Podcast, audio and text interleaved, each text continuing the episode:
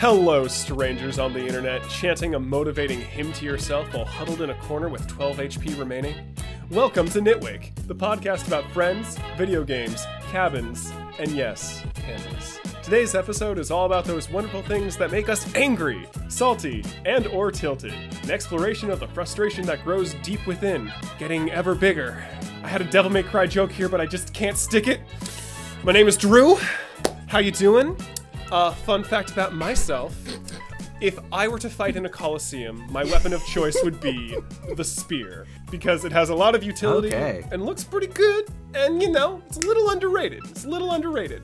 I think it's got what it takes. You know, I feel that's alright. true. Spears are usually underrated, but they always look so cool because you could use them like a bow staff or like stabby stuff. spin Yeah. them around real, real fast. Do like those cool avatar moves, but it's got a pointy part, so you can actually do something. You're not a pacifist. Like I don't know. It- Yeah. I think it's got a lot. I think it's got a lot going Yeah. on. I think it's got a lot going on to channel its anger. Let's see. Oh man, throw that throw that spear! You're so angry. Oh, throw it to the ground. All right, hey everybody, Wow. my name's my name's Adam, uh, and if I had if I was in the Coliseum and I had to fight, I would use my two cestus that I'm gonna put some fire gems in. What? Wait, what? That's pretty good. Discs? That's pretty good. Oh, uh, that's a ref. That's a D and D reference. No, if I were actually in the Coliseum, um, and I had to, and I had to have a weapon, it'd probably be like an axe or a club because, like, I know people are gonna say, "Oh, I use a sword." I don't, I don't trust myself with a sword. oh, I'd use like uh, these weapons. Like, I don't trust myself with that. But an axe or a club, yeah, I've used that before. I just bludgeon it. All right. Hmm. Nice. Uh, that's solid. That's solid. You just swing it and you're good. The Drew to explain the thing about the cestus. That's my character in D and D right now, who is Right. literally champion of the arena with his two cestus. Yeah, he is. Um, and he and in the middle of like a forest area right now. So fire, fire, fire. I see. I see. Very good. Very good. Yeah. So, uh, if I had to pick a weapon, I think I'm going to go with a Roman classic, a Roman gladiatorial arena classic of the net. Mm. The net. The Oh. net. Not even joking. That was a legit weapon in the arena because Yeah, you put it over somebody and then they can't fight anymore. Hmm. That's basically it. It's like a really long. It's it. Think of it in the same way that you would like a massive cape. You could just wrap your enemy in it, and then what are they gonna do? Do you have to like throw it over them, or do you just get to like tell someone to drop a net? Like, is it like No, no, no. no. You you're holding the net. I think it was like a fi- it's like fishing net. Drew. Yeah, it's like a It's fishing- got like stones at the end of it, and you kind of throw it Yep. uh, and catch them. By the way, who are you though? I don't think you said your name. Oh hi, my name is Zach. I I hope you all. I It's been good- 61 episodes. If you're still confused at this or tuning in for the first time, boy, that's a lot of catching up you have to do. If you're tuning in for the first time, don't worry about it. Maybe the previous episodes weren't that good, anyways. Just- Hey, Oh, we had no. some gems there, sir. We had some gems. I mean- fashion. other than death, Hey, we've had some good ones. Now, just because death is weird and keeps getting all the hits, I yeah, I don't know. man. That it's still an old episode. It still gets hits. Uh, I'm surprised. So, Drew, I am surprised when you said uh, spear. Are you just going with like the classic traditional spear? Are you going for like the pitchfork or like the Ooh, yeah. Yeah, I was gonna say net and trident, but he kind of stole spear from me. I was thinking the more traditional spear, um, in part Mm-hmm. because uh, I've been playing some games where I have spears and they're very fun to use. Um, also, um, without spoiling, one of my favorite characters from Game of Thrones, who didn't last very long, uses a spear, and he was really cool when he got to use that spear. Oh, oh yeah, I liked that. I I very much enjoyed that character as well. I wanted him to go so far, and he didn't. Oh, it and was it made me tragic. so upset, which is very fortunate because that's the topic of this episode. Bam, got him, Damn, got him. You did it. that transition. I'm I'm impressed. Hi everyone. Sometimes we get angry when we play video games, and we thought maybe this would be a good topic to address in a podcast, so that's what we're doing today. Today's episode is all about salt, being angry, what that means in a single player context, in a multiplayer context, why we get angry, how we resolve it, you know, things like that. Um, so are y'all ready? Are y'all ready to go and talk about your rage? so I'm so angry. I have all this rage built up within me. Hold on to it, make a ball, just bury it very deep inside of you, and talk to no one about it. That's the That's right, healthiest that's the- option. That is the lesson of today. Today, if you have oh. emotions Oh. that you feel are tearing you apart, bury them deep down and never talk about them. You know, once I actually gave that advice to somebody. Oh no! I well, I did it specifically because they were about to go play like a sports game, and they were like, "I'm really upset about this thing," and I'm like, "Okay, well, compartmentalize that upsetness, and then when you're at the game, release." Ah, well, see that that is So- practical. I I could see the practical application of anger in that situation. Was it soccer? Oh my God. I have to ask. it was soccer. I knew it. I knew it all along. Okay, enough tangentialing, my friends. It's time for our first question about angst and rage in video gaming. And that question is on a scale of 1 to 10, how angsty you get do you get while gaming?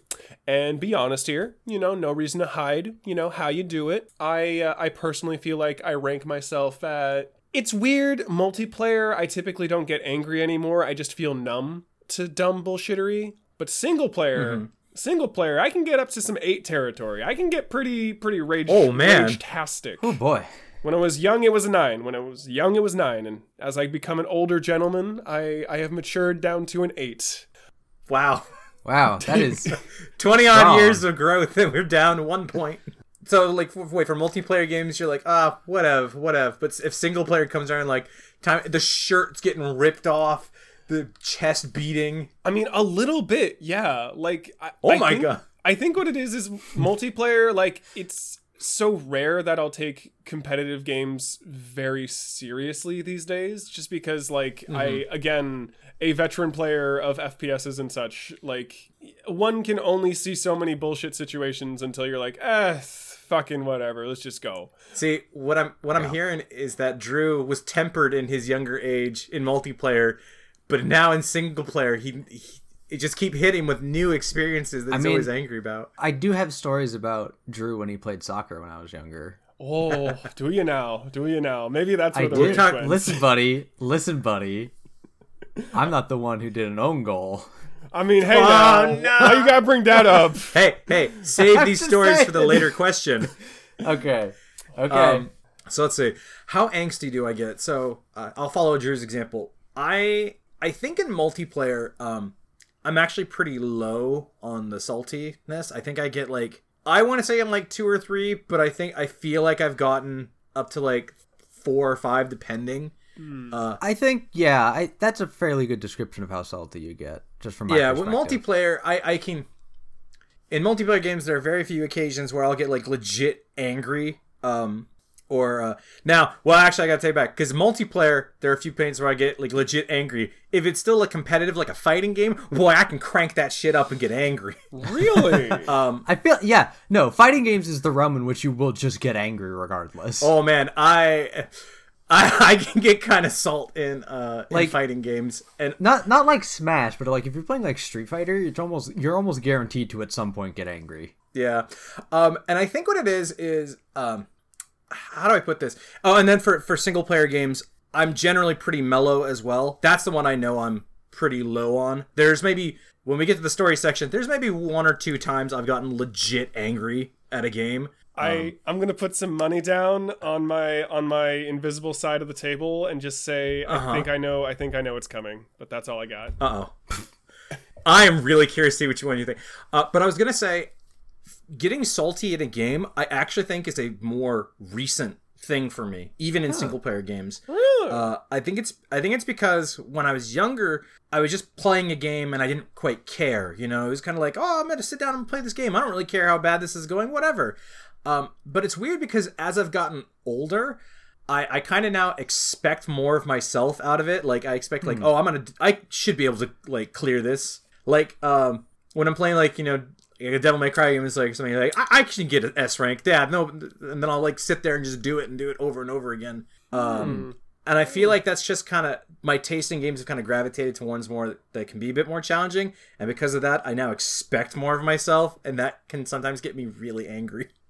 Interesting. We have like kind of an inverse thing going on here. It's kind of cool. Cool. Yeah. Mm-hmm. Well, um, I so I was talking to Adam just before this podcast, and I initially had rated myself at like a 4 Mhm. and then I talked to Adam, and that number kept going up. as we talked about it.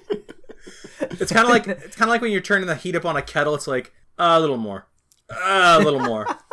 But I was ah, fuck it, just like crank it up. I was I was talking to him, and uh, I, I like I, I almost would put myself as a seven or an eight now because I know how angry I can get at certain games. But uh, uh, like we're, I was talking to but basically about Overwatch because that's the experience we have with each other in multiplayer games, and I get the kind of quiet angry in a multiplayer environment Hmm. Yeah, um, where uh, the the more frustrated I get, the less I'll be talking. The more I'll start like blaming people for things or like trying to call people out on things. Although I've consciously been trying to get better about that. Um, yeah. and trying to do more like self blame stuff like that. But uh, sort of be like, hold on, try to figure it, you know, calm down. and figure it Kind of more inward reflecting than Yeah. uh. Yeah, yeah. Uh, so I don't take it out on people. But uh, and so like, and if I get too angry at a game, I'll just sort of stop playing. Um, I've taken my ball and I am leaving. exactly. That's pretty much it. But uh, um, in single player games, I usually the single player games that I tend to play, it'll be like Civ games, like strategy games, a lot of times, RPGs, um, stuff like like I, I I almost never got angry playing Persona. I was also playing on like normal mode, and it was very easy. Uh, but uh, when you get to like when I get to actually challenging games, when I get to games that like really present me with something of of a challenge, uh, like like the uh, Soulsborne series, uh, I will get incredibly salty. Hmm. Oof. Oof, Uh, man, if people are tired of us talking about Soulsborne, I'm sorry. This is probably going to come up once or twice. Those games are salt mines. I'm just Yeah, they are. tapping They on my invisible nice. money. I'm just tapping on my So- bet right now. They oh like, god damn it! I think I know what he's talking about. both of my stories yeah both of my stories involve those games and it's just like sometimes you're playing a challenging game and it just sort of overwhelms and you just like you enter the salt zone you you get what uh, people called going like getting tilted. yeah you get straight tilted See, I actually don't know where that term came from. Uh, did that come from pinball? Like when you would- listen i had an extended conversation about this during the new year's party i'm pretty sure it is from like tilted as in you're like you're off kilter like you're tilted you're physically tilted so you're like not seeing things correctly I, that makes more sense than me because I like I've only seen tilt as in like like the pin. You know when you're playing on a pinball machine and it says tilt tilt and you're like oh no. it might be from that too It's also And. I, I think I think it wasn't wasn't that because like it would detect some like movement in the in the table like you were trying to jostle it around or something. Yeah. Oh uh, wow. Yeah. If if that's the case, then that's probably where tilted came from. Hmm. Uh, um, but yeah. We'll add it as an as an addendum to this episode where the hell that term came from. I'll leave it in the description, or we could have like some some historian of of hip slang des- describe it to us. I don't know. I mean, you can just go to hmm. Urban Dictionary and type in tilted. Do you want me to do that no right now? fun. That's no fun. That's cheating. If you make if you correct people on something, that's wrong. Mm-hmm. Well, I, okay. I suppose that leads us to our the next question as well as anything else. Um, what spurs the most rage within you when you play? Uh, vice versa. What conditions allow for gamer-related rage? Um, perhaps online or in a more multiplayer environment. Basically, where is the anger coming from? Amongst you, amongst your friends, your family, and even your pets. Just where's it Wanting to be from, able to do something, Say again? wanting to be able to do something, and not having the coordination to to do it. Mm, Yeah, I actually, I have a bullet point on my on my notes uh, under under this one of what spurs the most rage within you because it used to be a different question or something like that of just like what kind of gets people angry. And I, I was thinking about it because i was like is there like a general one? And maybe we'll throw a general out and we'll get more specific later. Of i feel like salt comes from like failed expectations. Like Yep. Uh, at least for me, and this is kind of in the um, maybe this kind of more applies to the single player aspect of what kind of gets me in a single player one. When I'm playing a game, I kind of I have in my head how this scenario should go. I've already, you know, like you already have it known. Like I'm gonna do this, then I'll counter with this. Then if they do that, I can do this. And then if all of a sudden you do everything that you expect to be right and you're expecting some result to happen and it doesn't, that will get you so angry. Or hell, that gets me crazy angry. Totally. totally. Yeah. Like uh in Monster Hunter, uh, a Monster Hunter, well, I was fighting a monster called Lunastra, who is this big fire chimera thing that has all these big fire AoE moves. And I remember thinking, okay, if I do this, this, and this, I can escape this move. And all of a sudden, it starts throwing out new traits of that move. I'm like, what the actual shit is this? And I- Yeah. So it, it's kind of like, I guess, we failed expectations on my. Uh, that'd be my one thing on what causes like- rage within me. I feel like that is exactly what causes rage in all scenarios is a failure of expectation is is wanting is imagining it going a certain way and it not going that way. I feel like it, that's like applicable in like so many different scenarios of like this is why you get angry. hmm I feel like that's that's applicable in real life. That's why people get angry in real life is that they have an expectation in their head and reality does not meet that expectation. If nothing else, it's like the basis for frustration. I don't know if like Yeah. pure anger is always like I expected this and it didn't happen. Harumph harumph. Mm. Like there are things I- that will yeah. upset me that don't quite fall under that umbrella, but as far as being frustrated, which is like the core of game related rage, like you know, yeah, Yeah. You you did your part. I- you have this this obligation, this expectation, this contract with the machine, and the machine pulls out like a dick. Or Yeah. or for instance in a multiplayer game, you have an expectation with a player and they don't do anything that you would expect them to do. Yeah. Mm, mm. like Drew, I don't know if you remember, we would all play Overwatch every once in a while, and you know we'd get a new teammate in and be like, okay, he has to go this. He, you know, there's no other way he could do this. And it's like, oh, he did the other thing. We literally told him that we need this, and he just went the other way with this. God damn it! And then Yeah. that, this this is where I think it differentiates for me because when that happens, I kind of laugh it off. It's like, well, this was a factor outside of my control. What was I going to do? Like I can be mad about it, I can be frustrated, but as far as the things that get me the most like frustrated and pissed off, like that's just like some weird happenstance that occurred. Like you find someone who's like Yeah. in your case for Overwatch, like, man, we really needed a healer and we've got another DPS. Like that to me is just like, ah, it's a meme. I'll laugh it off. yeah.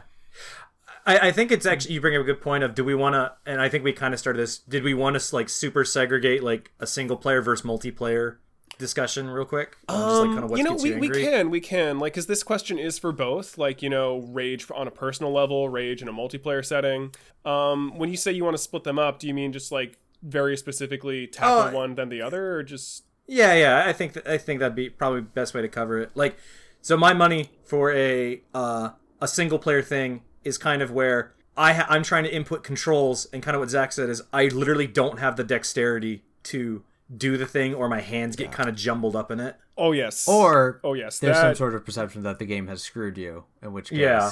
there's that. That's that's a hard one with single player games. mm. All right, w- when you say that's Where a it's hard one, you mean like the dexterity thing, or are you talking about like the broken contract between the machine? and Oh, the the broken. I'd say the broken contract When the like- game breaks and screws you, yeah. Yeah, I feel like that's a hard one because, uh, okay, fair full disclosure, there are some parts where the game has bugged out and literally it just fucked you over. That that is inescapable. Yeah, like uh I, I didn't get extremely salty at it, but like I was streaming Deadly Premonition and then Uh-huh. I finished a boss fight and then it was moving on to the next scene and the game crashed and I was like, cool. And you're like, and it gets you ang- you get like upset because you're like, I have to do that all over again. Yeah, I was like, I had to do. Well, it it got me upset. I mean, I was upset enough that I just stopped the stream at that point. But it was, I was also like, yeah, I'd been playing for a while, and I, I did notice that it was very weird to like say like, hey, I'm streaming, and then an hour later, like, oh, he's done. Yeah, That happened. yeah. The game Um, crashed is what happened, and it no, like the game crashed twice. Oof. So like on the second one, I was just like, you know what? I think I'm done. Uh, I guess I was gonna say, Drew, for the the kind of contract between you and the game. Um, I think that's the hard one because in my mind there are there's kind of two flavors. Sometimes it's like the game actively screwing you over like a bug, but sometimes it's the game you not understanding the game as well as you might think you did, and that's kind of where you know, like uh, kind of with my story about from Monster Hunter. Um, I was fighting this thing, it was doing something, and the failed expectation was I expected this move to work like, you know, in one way, and I planned all these different things to work around it, and I got upset because it started doing something that I felt was, oh, that's bullshit, it pulled this out of nowhere. When in reality is, no, that's a part of the game I didn't recognize at first. Like, Mm. uh, Yeah. So like a hidden I- mechanic that wasn't explained to you, like because I, I haven't played Monster Hunter, I don't know quite the situation you're talking about, but I understand the idea of like, wait, how the fuck am I supposed to do this? And it was like some hidden Like- sub mechanic that like never got explained to me, and so I, Exactly. Mm, Yeah. I see. Like I'm sure you can think of a time where it's like you got really angry at a game, then you go back and look at it and it's like, oh wait a minute, it's totally just this. There was no reason to get mad. It was literally I was too angry to see it. Hmm. Yeah. Yeah, yeah, that's that's happened. Okay, so how how would you how would you what what would you say that is though? Like just just like the game doesn't explain itself, or or Well, like it's it's basically it's it's another failure of expectation is that you expected the game to have something, but it had more than you were expecting. Mm-hmm. Hmm. I, I'd say I'd put that under. Um, sometimes I, I see it's interesting because I want to say it's like poor telegraphing or it's bad on the design because I wasn't able to see that. But sometimes part of that design is that like you're supposed to see this thing multiple times and kind of glean information from it. You're not, you know, part of the challenge is learning this thing, not just being able to see it and immediately know how to solve it, kind of deal. I see. Yeah, it's sort of like uh like the sort of expected you're you're, like expected to fail against something a couple of times and then learn how it works.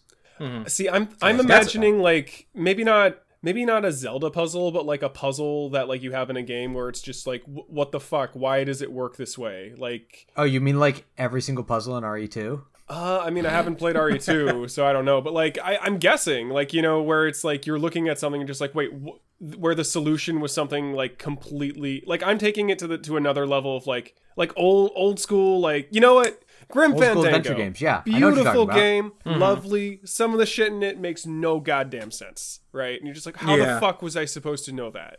Like. Those don't give me the most rage, some of but I think that's how I can relate to this one, right? Where it's just like, what the fuck was Yeah, that? Yeah, that's that's kind of Hmm. what I'm saying, and it falls again under the poor telegraphing thing, but also a failed expectation where it's like, uh, I trying to remember, was was it one of the King's Quest games? It like gives you a saw, but then like you'd think like, oh, I can cut this tree down. It's like you can't use that here. It's like, what the fuck? Where am I supposed to use it then? It turns out it's like a rope or something. You're like, but why would that matter?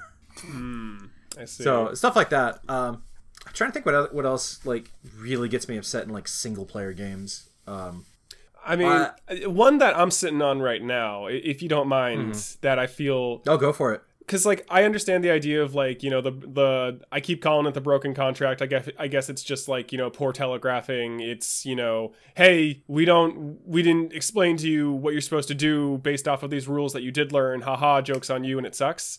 With me, like I can almost deal with that because it's like, haha, I see what you did there, you piece of shit, in like almost an endearing way. What I hate Yeah. in a game is when there's like some something that's like drudgery, right? Where it's like you're invested and then you Ah, hit something yeah. where it's like, oh, cool, I have all of this crappy busy work I have to do, right? Um, oh yeah, like that. That to me, kind of.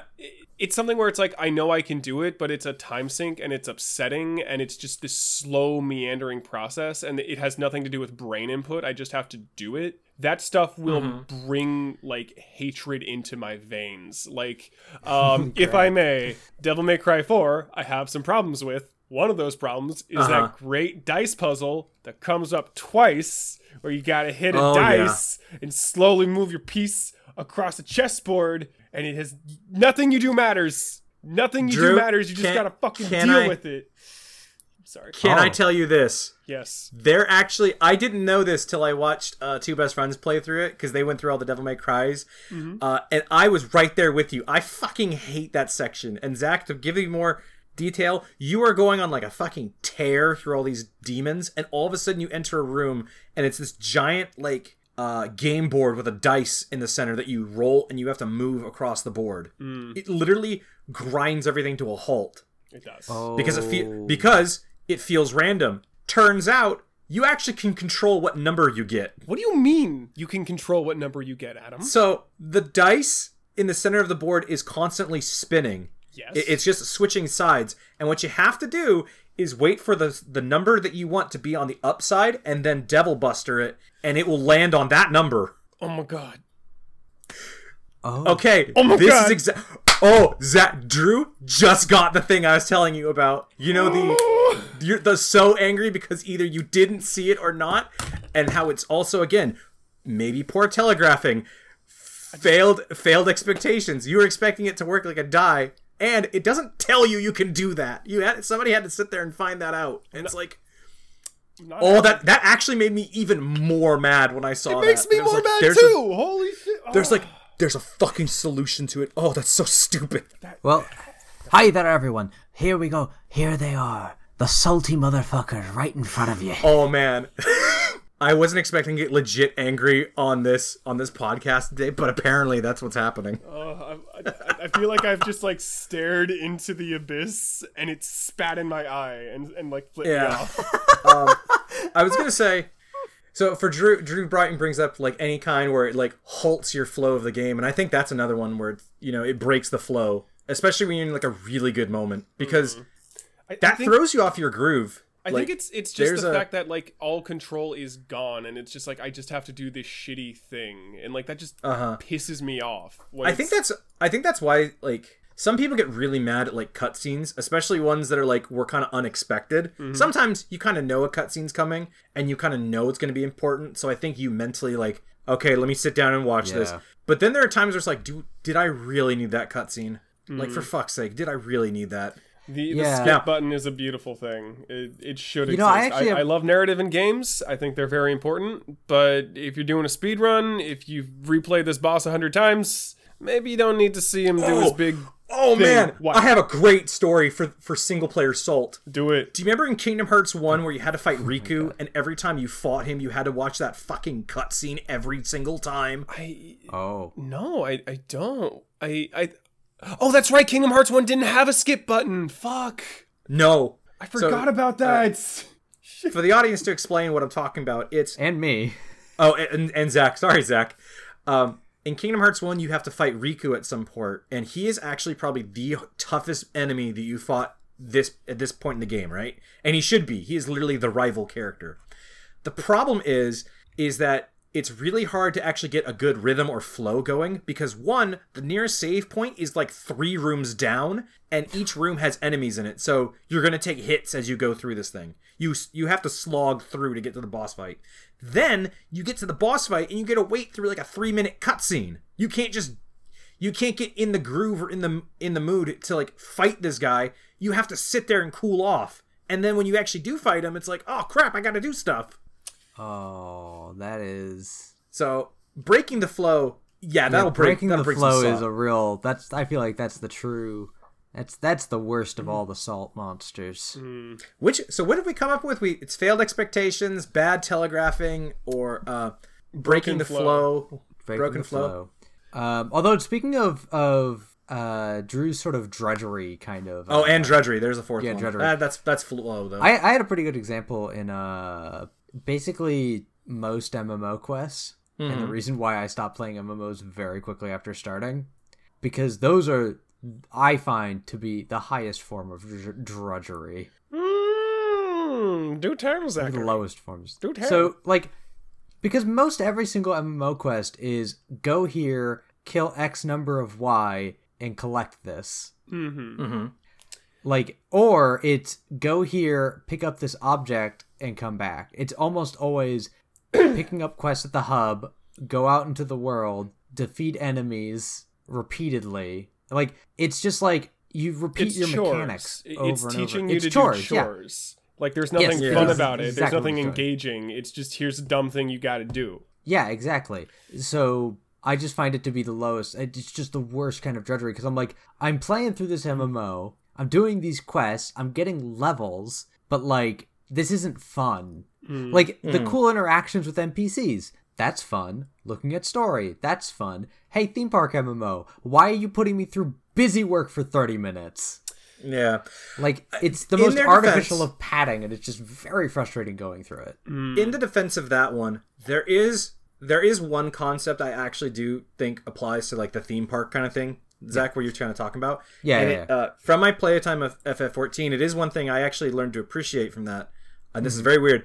Uh, MMO worlds can tend to be very big, Yeah. and sometimes those quests are just a way from getting for getting you to explore. Like it's basically saying, "There's a thing over there. You really should go over there and do that thing." And you kind of go to a new little hub and you do all the quests there, but it's really teaching Yeah. you to explore. However, when you're like 50 hours into the game, you can probably stop doing that. Yeah. Or, hey, this is a new zone. Like, okay, new zone. All right, that makes sense. Hey, it's an old zone. Like, literally fuck off. Yeah. Um.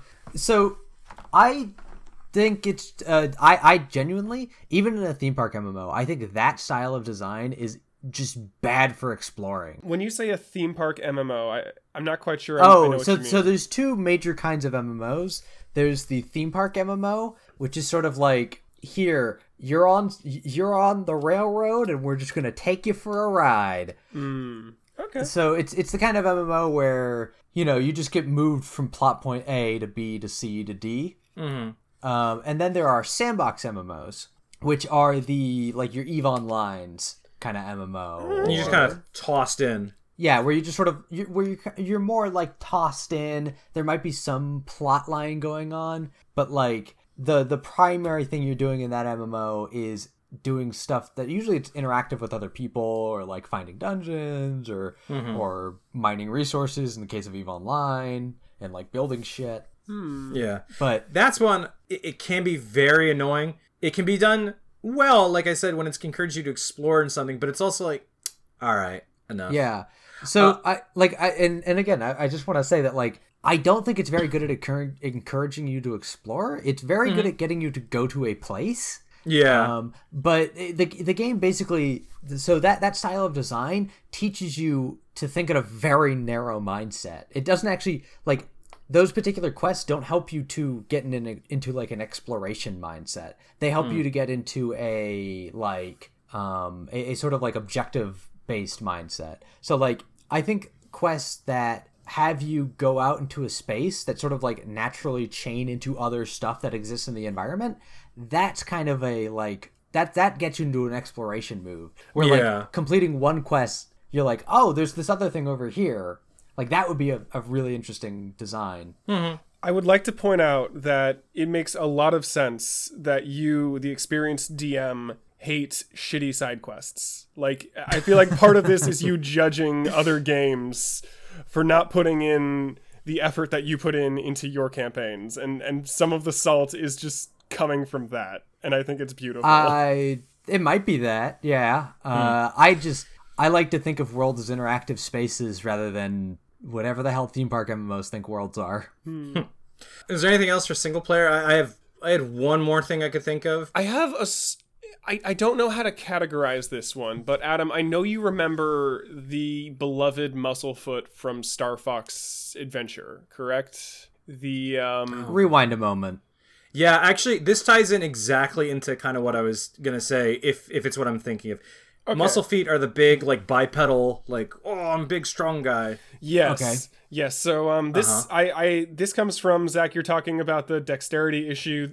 Musclefoot was Yeah. like this boss in the game or semi boss where you had this challenge with this this one tribe. You had to show your strength. And the way you did my this was not to play the game as it had been played normally throughout the entirety of the game. It was to mash a button fast enough to overpower Musclefoot. So it was me spamming a button repeatedly and just not being able to beat this guy without a turbo controller. are you are you saying that you were getting stomped by a qte It was a QTE Yeah. that was like super like you had to just mash a button so quickly and I just couldn't So- do it. Drew, I have two things for you. One, the the other point I was gonna bring up was was back to dexterity and how that can get you mad. Mm-hmm. I'm also really glad you brought up the Star Fox Adventure one because that is the exact point where I stopped playing that game. And and the end I game, did not beat the end game I did not bad. beat that game because that section is so ball bustingly hard for no adequate reason. What what makes me sad is like that game gets like you know a lot of hate and it it's kind of cute it's kind of fun but this one section makes it so impossible to recommend because it's like yeah like Yeah. you basically get half a game Here's the other thing, Zach. The reason this is hard is because you're parent you're essentially on two ends of a rotating stick, and you're kind of push the other person into this pit, right? Mm-hmm. So you have to mash A, but the problem is, and this is where I got mad, is you could literally be pushing it, and you'll get him towards the very end, and out of nowhere he gets this like sudden burst of strength that then pushes you back almost over, and like at that point, like you're kind of already tired from having to hit this button, and and you just kind of like it feels like the game just says nah, and then it makes fun of you for losing. Like the What? guy goes pathetic, and it's like. Ooh, I have that voice clip burned in my head. I'm so mad at it. You know, it got to a point where it was like, oh, am I supposed to lose? Do I need to like hunt for a treasure? And like, I, I tried looking around to see if there was just something else I was supposed to do, and there wasn't. The game was just being really frustratingly difficult for no reason. And that's the weird thing. It's like it's not how the game was played prior. You would think a match of strength would be like a combat challenge, but no, it's this weird button mash. They're like, here, have some variation in your gameplay, but you know, make it the most boring variation of humanly imaginable. Yeah, it was like this weird, disgusting cocktail of bad stuff. It was Oh, like, out of nowhere. my real question the is- flow. Sorry, go ahead. Sorry. Okay, so my question is, did every single person who playtest the game like were they just all incredibly good button mashers? I don't know. I, Like- I honestly don't. But that kind of brings me back to the point I was making about like how dexterity in game can make you very angry, where like you literally feel like you you physically cannot do this thing, and um, there's an argument to be said of like you know oh well somebody had to have beaten it so it can be done, but that almost makes it worse because you're like well then why can't I do it? I I don't know. Maybe that's just me. I mean, I I get that too. In the age of let's plays and like people beating like everything on maximum difficulty with level one and like no hits, like I I kind of have just been humbled in that respect. But Maybe like, that's why I'm more like on edge about it because I watch these people do them like oh I can do that yeah. I, I weird because like with me, it's like I see it. I'm just like, okay, like I get that someone can do this, but it it they ain't. It doesn't me, have to be Drew. You know, it's just Yeah. that's that's your life. That that's what you did. Yeah. Let's move on to multiplayer. So so multiplayer. What conditions allow for rage in the multiplayer spectrum? The fact that there are other people. Yeah, other humans. I mean, there's so there's basically everything from the single player stuff we've talked about before, like being unable to execute on mechanics and things like that. Yeah, yeah. But, Ex- uh, failed expectations. Uh, sometimes flow, but multiplayer games are generally, I think, try not to have that. Uh, Yeah, and there's a so, de- there's definitely a dexterity problem. so sometimes. there's so there's the sort of like so so I think when we're talking about multiplayer games, I think there's there's like I, I would separate like uh what we're talking about into frustration with opponents and frustration with cooperators. yeah, So I think Um, with opponents, the primary frustration is they beat you real real good. like yeah. I- I- that feeling of being outplayed is yeah. Uh, that's that is almost exactly why people get angry at fighting games. Hell, that's why I get angry at fighting games is because you just feel like, man, I just got. Well, sometimes when it's a really it's a really even match, it can feel like, damn, that was good. We were we were evenly matched. But sometimes you get bodied, and it's like matchmaking game service. Why the hell did you think this was gonna work? Like, what the hell? Yeah. So I, for instance, I was I watched the Overwatch League. It was playing earlier today. One team completely stomped another team, and you could see that losing team getting very upset. Yeah, Like you could see them getting frustrated and angry. And I think that's something that's sort of natural when it comes to competitive, um, competitive sports in general. Yeah. And so it's it's interesting to you know it, it's it's just a natural aspect of, the, of that- of that competition that like when so, when you are outmatched against somebody you just like you feel totally defeated you feel Yeah. deflated in a lot of ways Yeah, and I think it's because like when you get beaten by like a single player game, you realize that it's an AI beating you, and that there are, and you kind of internally know like, okay, this is part of the game. There must be something I can do. When you play against like an actual human player, um, there's often just stuff like, no, there really is nothing you could have done better. You literally just got like rolled that hard.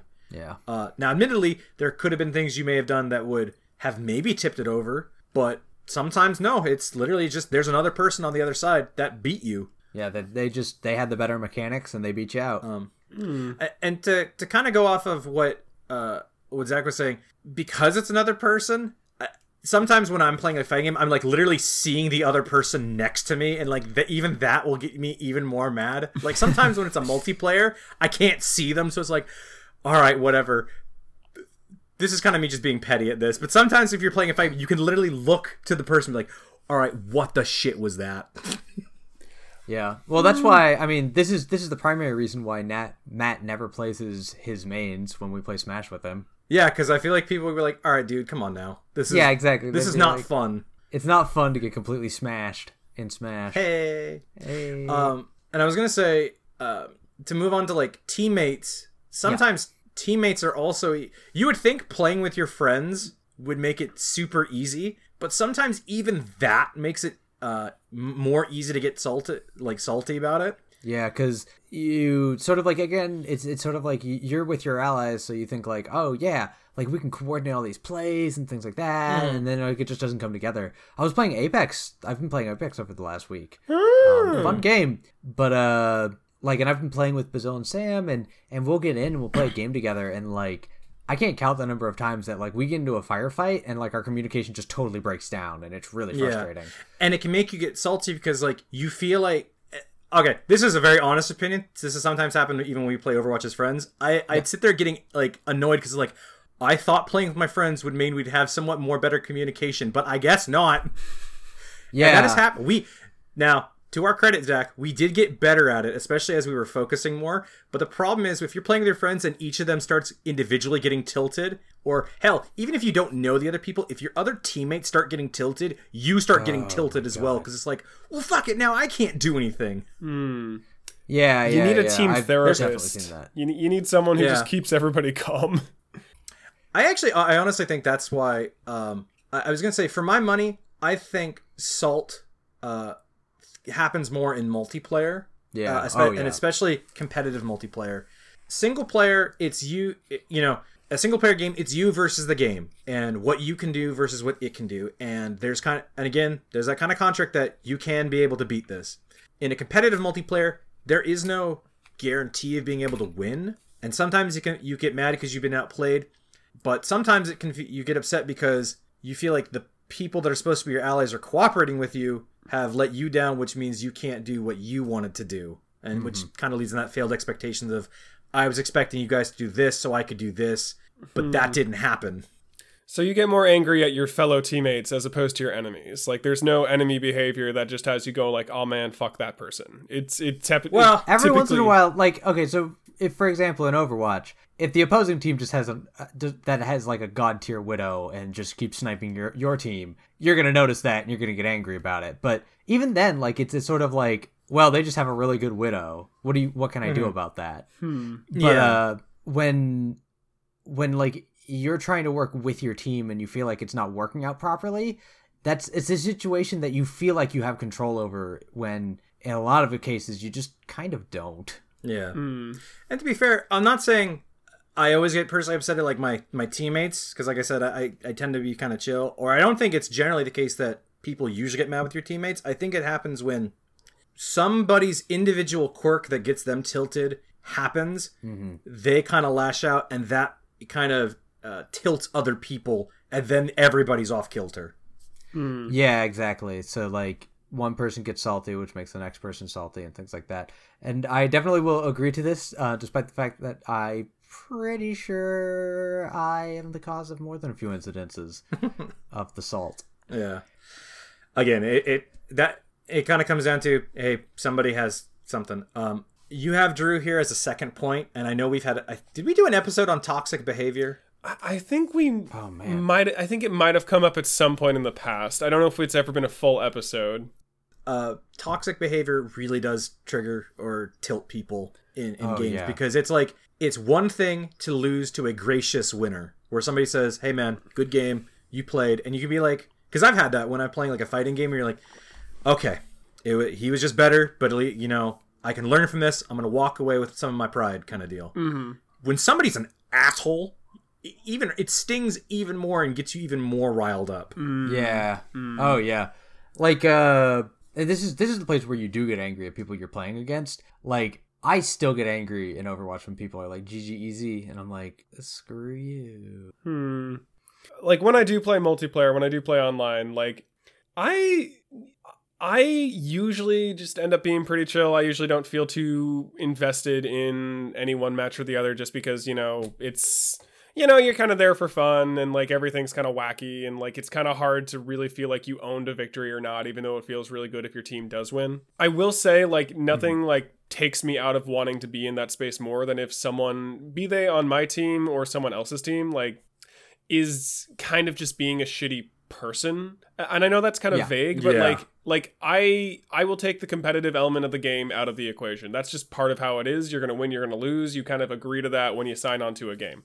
What I don't Right, like is yeah. when someone's like doing a bunch of weird racist shits or like trying to like be like a 12 year old edge lord and like you know say a bunch of weird shitty things about people and it, basically when Mhm. people are not playing the game for any one thing or the other but they're using it as like a ground to be a nasty person that they don't have to take responsibility for anything right and i feel like that Right. exists in games all over the spectrum. Like that that'll piss me off. That'll typically just make me like, Oh, be like, yeah. i'm out. I'm off of this server. I don't want anything to do with this. That happened with team fortress Ooh, jeez. very not not recently but it's kind of why i don't really like playing that game anymore. It has nothing to do with the mechanics. It has to do with the community. And a lot of the community has just become Oof. a lot of like really That's rough. annoying people that i just don't i can't listen to without like getting pissed off at you know? And like i don't know. Mhm. maybe that's me not having thick enough skin but i do feel like online games become this ground for people to just like basically vent out something that they have at home and we all get to suffer and it drives me insane and it really pisses me off yeah. Yeah, no, I I know what you you mean by that. Um, I've gotten to the point um when playing multiplayer games that like the second I get the second I see someone acting like that, it is immediate report and then just be done with it. yeah and, and just sort Yeah. of like and, and after that point like whatever i've already reported this person they're they're gonna get disciplined probably Yeah, and like I know Uh, there's reporting. I know there are like yeah. steps that I can do to help in those situations. It's just like it, it- I don't even know if it's rage, but it just kind of like puts this like poison in me where it's just like, man, I I I just don't even want to do this anymore. Like like fuck this person. yeah you no know? i i know i know i know i know exactly what you mean Remember, like, i've been Drew- in those games before Remember what Master Yoda says. Mhm. Fear leads to anger. Anger leads to hate. Hate leads to suffering. Don't hate those other people. You right. You right, Yoda. You right. That was a really good Yoda impression. Damn, dude. that was fucking Thanks, good. Should we move on to? I, I oh, think we should. the next part's stories. Um, but well, I guess do we have any any rage stories or any salty stories we want to tell? Seeing as how we're here. i i have a couple that i have i think i've told both of these on this podcast at different times but now Mm-hmm. So a I'm gonna- good point to bring I'm gonna in. throw one thing in. Uh, let's tell our story, and then let's see if we can identify one of the like elements we mentioned in the previous two questions that, Oh, that we're gonna happened play. here. We're gonna play assault game. Um, so the first one I'm gonna get is actually this is gonna be great. Uh, when I was, I don't remember specifically what I was doing, but I remember I was playing Bloodborne, and Uh huh. And it was very hot outside, Oh. and my room is a heat box, and I was getting very sweaty. This is confirmed. uh, and I was just like playing the game. I was like losing to the same boss over and over and over again. Do you remember which one? I don't actually. Uh oh. Um, I think it was Ebrietas, Mm-hmm. but uh, that would make Oh. sense. That was a rough. It's a rough boss, but uh, I lost like five or six times, and then I stood up, extremely sweaty, threw my controller on my bed, which was funny to me because I remember I was almost incoherently angry at that point. but I was cognizant enough to know throw your controller on the bed and not on the ground. Good move, Zach. Good move. and like I threw it on my bed. It didn't break, and I was like, okay, I think it's time we stop. And so I just sort of like I respawn my character respawned and I stopped playing. And now I have a rule that I can't play Soulsborne games when it's like super sweaty in my room. That's fair. You know what? That's one thing we didn't mention. You know what can like get you saltier than anything? Just the environment around you. Oh, if it's yeah. too hot, if like you start getting annoyed at every little thing. Cause dude, I I remember what game was it? I remember getting so angry that I so I just stood up and yelled, "Why the hell is it so hot in here?" yeah, exactly. Like I was playing this game and getting progressively sweatier and sweatier and sweatier, and I was just like, I hate everything. Can I tell you something? I have a thing that I've noticed. I have what I would call a salt tick. You know how people have like when you're playing poker, people have like a tell or a tick or something they have? yeah, yeah. You will know if I am getting legit salty at something because uh, most of the time I'm wearing je- long long jeans. If I am getting mad, I will progressively pull my pants further and further up the legs of the jeans, further and further up my legs, and I don't know why I do this. I'm gonna be looking So, for that from when- now on. when I am Zach, there were more than one boss in Bloodborne where I was sitting there and my pants are rolled up like past my knee, and I'm just like sitting there like I can't. Ooh, I'm so mad. That's such that's such an interesting tick. And I call them my angry shorts because now they because they don't feel they're not comfy because my legs are all bunched up, but they're like as short as shorts. It's like actively making the problem worse. You're like putting your pants into like a more uncomfortable position. Yeah. Uh, but I'm curious because like in Bloodborne, there's a couple bosses I actually actually a lot of the Souls ones I feel like fail from that like dexterity or failed expectation thing where you're like I should have been able to dodge there, but I felt like I couldn't. Or I know for a couple times you just you can just call it that's bullshit that that move hit me. Like Yeah, that once- hitbox should not have hit me. Yeah, Bloodborne every once in a while will just slam you with something, and you're just like, "It was uh, okay, I guess." But Like- that's why they have the rally system. Like I remember in Ebrietas' fight, it would be like uh, I'm pretty to- sure I'm out of the range of this thing, right? And like wrong. Oh no, you're not. No, no. Like- with Ebrietas, there is one safe spot, and that is where you must attack from. Remember when she does her big charge? She like puts her head down and like charges at you. Yes. There's actually a game mechanic in there that you probably wouldn't have known, but um, when you dodge, you dodge in a circle around them. So if you want to dodge that charge, you have to unlock and then dodge to actually get the distance away from it. Oh. And it's like, Yeah, I beat her without doing that, mostly because like, I just stood the- right the fuck next to her. But yeah, but that's a good one. I, I can relate to that very well. yeah. Drew, you got one? You know, I I can't think of a particular boss. I can't think of a particular game. But I do know that there was something during my teenage years where, you know, the hormones are kicking in, everything's great. I was very frustrated with one game and like I- I was on the couch and like something happened and I kicked the couch and my foot like broke the armrest of the couch Oh no! and I heard this loud wooden crack, and I was so angry that I just kind of looked at it and just went, fucking perfect. And then I just like a few seconds later was like, oh shit! Like it took a second for me to like get back to reality. Like for whatever reason, I was just like, oh well, th- this just adds to the oh oh wait a second, no, I have done something terrible. Oh crap. um, like I was in this weird hazy zone of like nihilism. I don't know, like nothing mattered anymore, and then it did, and it was very bad. But yeah, yeah. I don't know the game I was playing though, so that's really frustrating. Yeah. That's that's rough, dude. I mean, it was just me being a dumb teenager and getting way too into a certain game. It might have been DMC3 for all I know. Oh god. I don't know. I, I have a similar one. It actually kind of takes elements from both Zach's Andrews. Uh, I was playing a game. I, I think I've told this story before. I was playing a game called Killer is Dead. Killer is Dead is a hack and slash by Suda51. And Suda51 has some very trippy game design stuff. Um, he has very bizarre games, but they aren't always the most polished or smooth. They're very janky and kind of clunky. Uh, one of the challenges was to dodge like all these moves and don't take a hit while killing this one enemy. Is one of the challenge missions, and I swear I- had done this mission like thirty times, and it fall like it breaks the. It failed my expectation because like every time I thought I would dodge, it's like the timing keeps feels like it keeps being different. It breaks the flow because you have instead of being able to just retry the mission over and over, you have to watch this cutscene of like the challenge attendant telling you, "Oh, why did you do that?" Like because you failed, and then it oh, reloads you out, and you have to load back into a menu. So it's Uh, get this message, sit on a load screen, walk up to the NPC, talk to the NPC, pick the mission, sit on a load screen, then you can fight it again. oh god, that sounds horrible. And I was getting so mad that I remember I almost snapped my PS3 controller in half. holy crud! and I was just because I was twisting it, and I heard kind of like what Drew said. I heard plastic start like whining and breaking, and I was like, "Uh oh!" and I kind of gently pushed the analog sticks back into the PS3 controller. Oh no!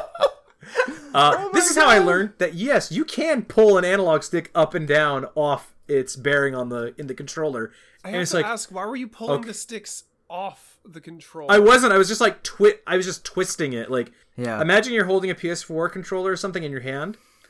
Now rotate your hands so it's you're basically snapping it in half, like you're rotating them outward, or uh, sorry, you're rotating your fist inward. It's like, Oh ah. dear! Oh dear! That is an that is that- I a did no beat it. bueno moment, sir.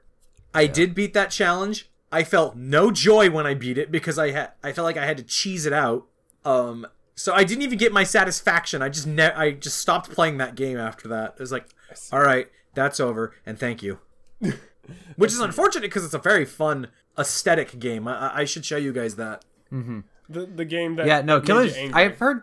I've heard Killer is Dead is a really, really good game. So, or I, I've heard it's an interesting game. Thank you, Suda Fifty One. There we go. It's an it is an interesting game. I'm playing Deadly Premonition right now, which could also be described as a interesting game. Uh, who is that? That's uh Swery. Yeah. That's Swery, yeah. Uh, do you guys have any more salt stories? I have. I have one more. I have one more that I can tell. Tell the I know I've told this story here before. This is basically fuck Nameless King. Nah. Yeah. Dark Souls 3, there was a boss called Nameless King, Uh huh. and I was streaming the game for my good friend, and I think I did that boss like 30 times before I beat him. Sounds about right. And Adam was there to watch part of it, and he saw me getting progressively angry at this boss fight. Well, it's funny is because I was in your chat, but I actually wasn't watching it. Um, Oh, I do remember listening to you, and it's like, what the fuck is going on over there? Yeah. So basically, my largest frustration with with Nameless King was probably Phase One. Phase 2 is can be frustrating, but it's frustrating the normal boss kind of way. Mm-hmm. But uh, Phase One just threw me off. Like it tilted me off the side of a cliff.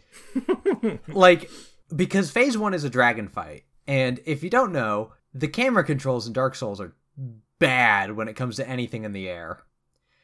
That game has a really hard time doing anything not one on one. Yeah, if it's if it's not level with you, you have no idea what the hell's going on.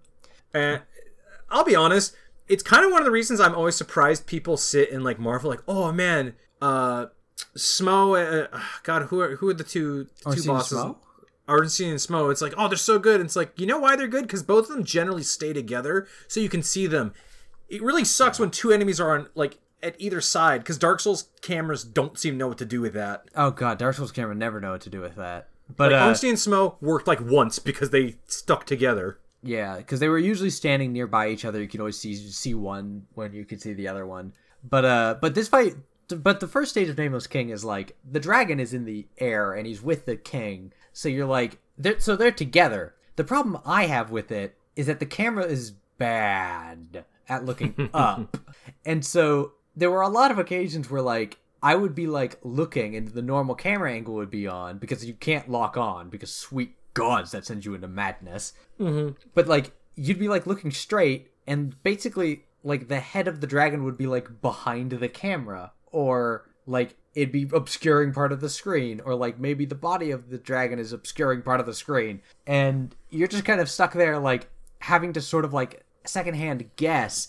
and if you can't if you mess up where your camera is then you don't know what the dragon's head's doing so you don't know what move they're doing next so you can't predict what they're gonna do. Like once you get your camera in a situation where you can see the fucking dragon the fight gets a lot easier but I had a really hard time finagling with the camera to get it to show me what the hell was going on.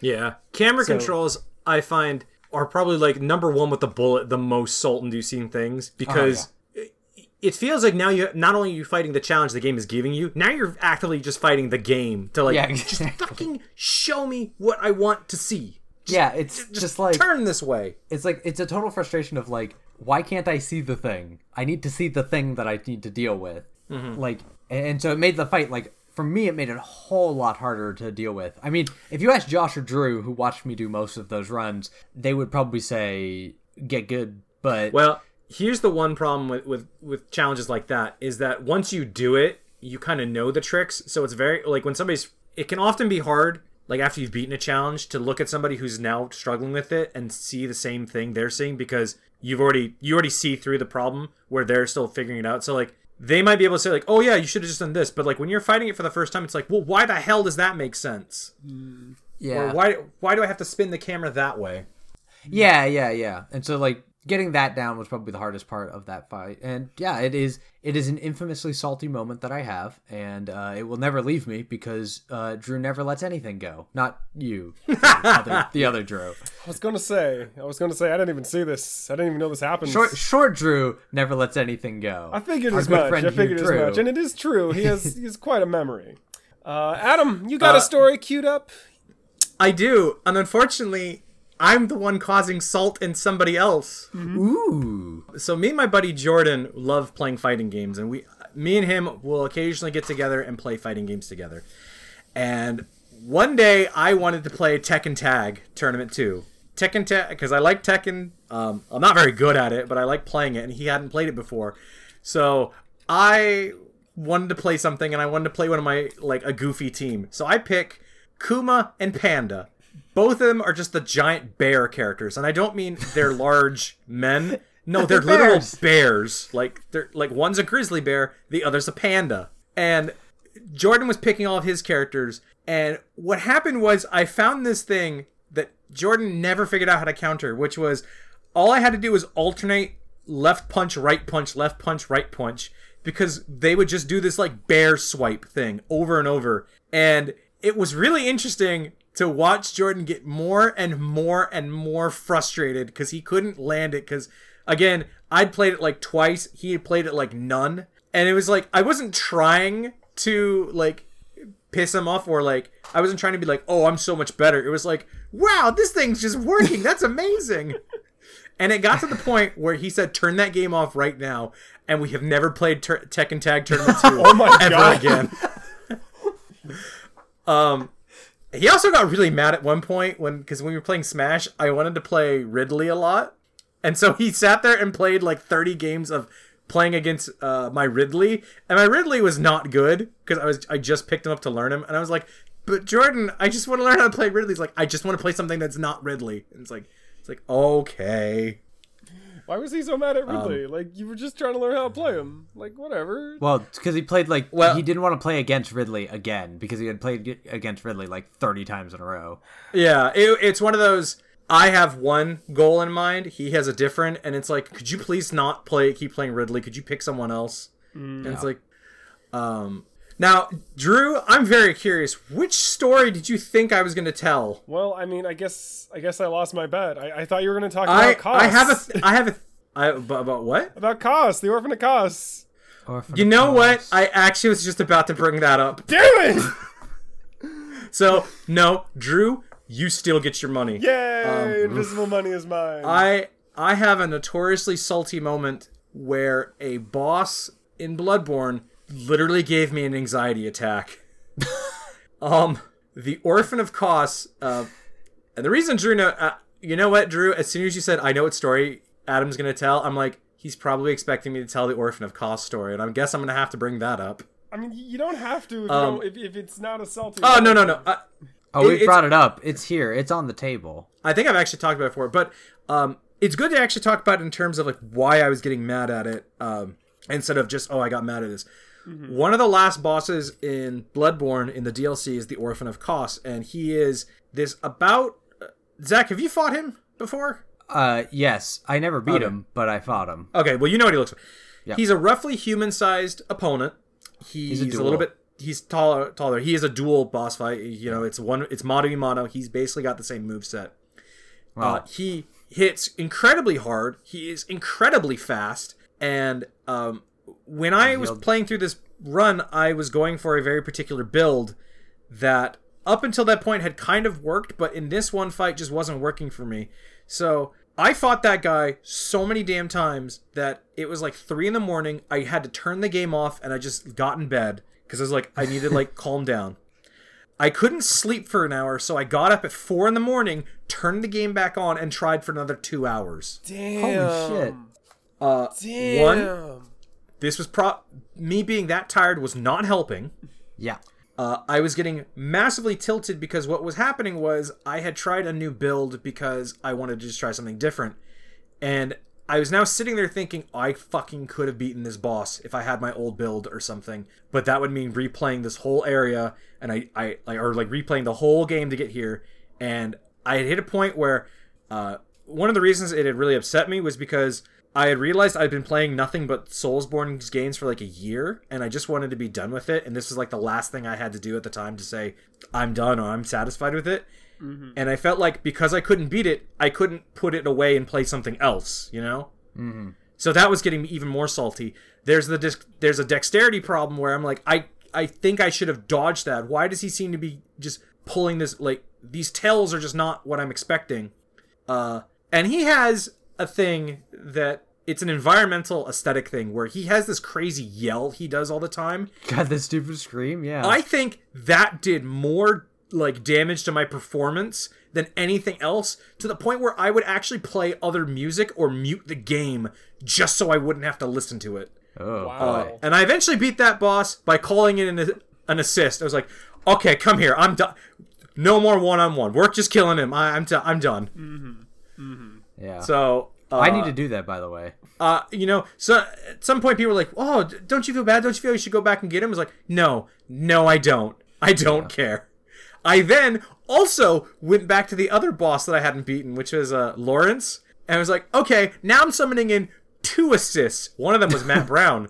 Matt Oh, bring had his arcane build and sat at the far end of the corner and just nuked him from the corner. He was like, so I've never had this happen, boys, where I literally just sat there and like, that'll teach you to fuck with me, video game. Now I'm going home. That's amazing. Oh my god, that's amazing. I I think I I had that maximum frustration moment with the uh I, I mean at the end of Dark Souls 3 I didn't even try to solo the last few bosses. I was just like, yeah, you know what? I'm good. And just some didn't help. I, I think there's a point in all of these games, and pretty much any game with challenge, where you're just like, you know what? I now know the limits of my ability. Maybe I could come back and try this again later, but right now, I just need to beat this boss so I can even see more of the fight. Maybe even just look at it. Yeah. You know, because that's the problem with like a lot of the Souls things, or like a challenge where, uh, Zach, do you remember you fighting, um, oh my god, uh, Ludwig? Yes. I remember you getting so salty at it, Oh, and at right. one point in time, the boss goes into a form change. He like stands up, and now he has a complete moveset. The part that I remember of that that was interesting was you were getting mad just because like you were trying to master this one form, and then all of a sudden here's this entirely different thing. So all of that Yeah. skill set was just like, okay, well that doesn't help anymore. Yeah. And then the problem his is- second the thing is that it didn't take me that many tries on his second form in order to get it. It's just it was so frustrating that like I beat the first form and then I was like, "Oh no." Well, that can even get you upset because you feel like, okay, I could I could do that second one if I could get to it, and now I'm Yeah. stuck on this first part. I can't Yeah, beat this yeah. part. if I'm not mistaken, and that's why eventually I summoned in NPCs and have them do Uh-huh. the dirty work for me. if I'm not mistaken, ahead, that second form, it also has like a giant like fu move with the sword, right? Where it just like It there's, does. It has like multiple, but honestly, I don't find them quite as bad. I don't know. I think it's because I had help on that second form. Well, like I had an NPC there. In that damage for me. particular instance, it's because um, when he stands up, his even though he's bigger and can do more damage, he also has massive blind spots like right under him. yeah, exactly. His first form, uh, again, falls to the.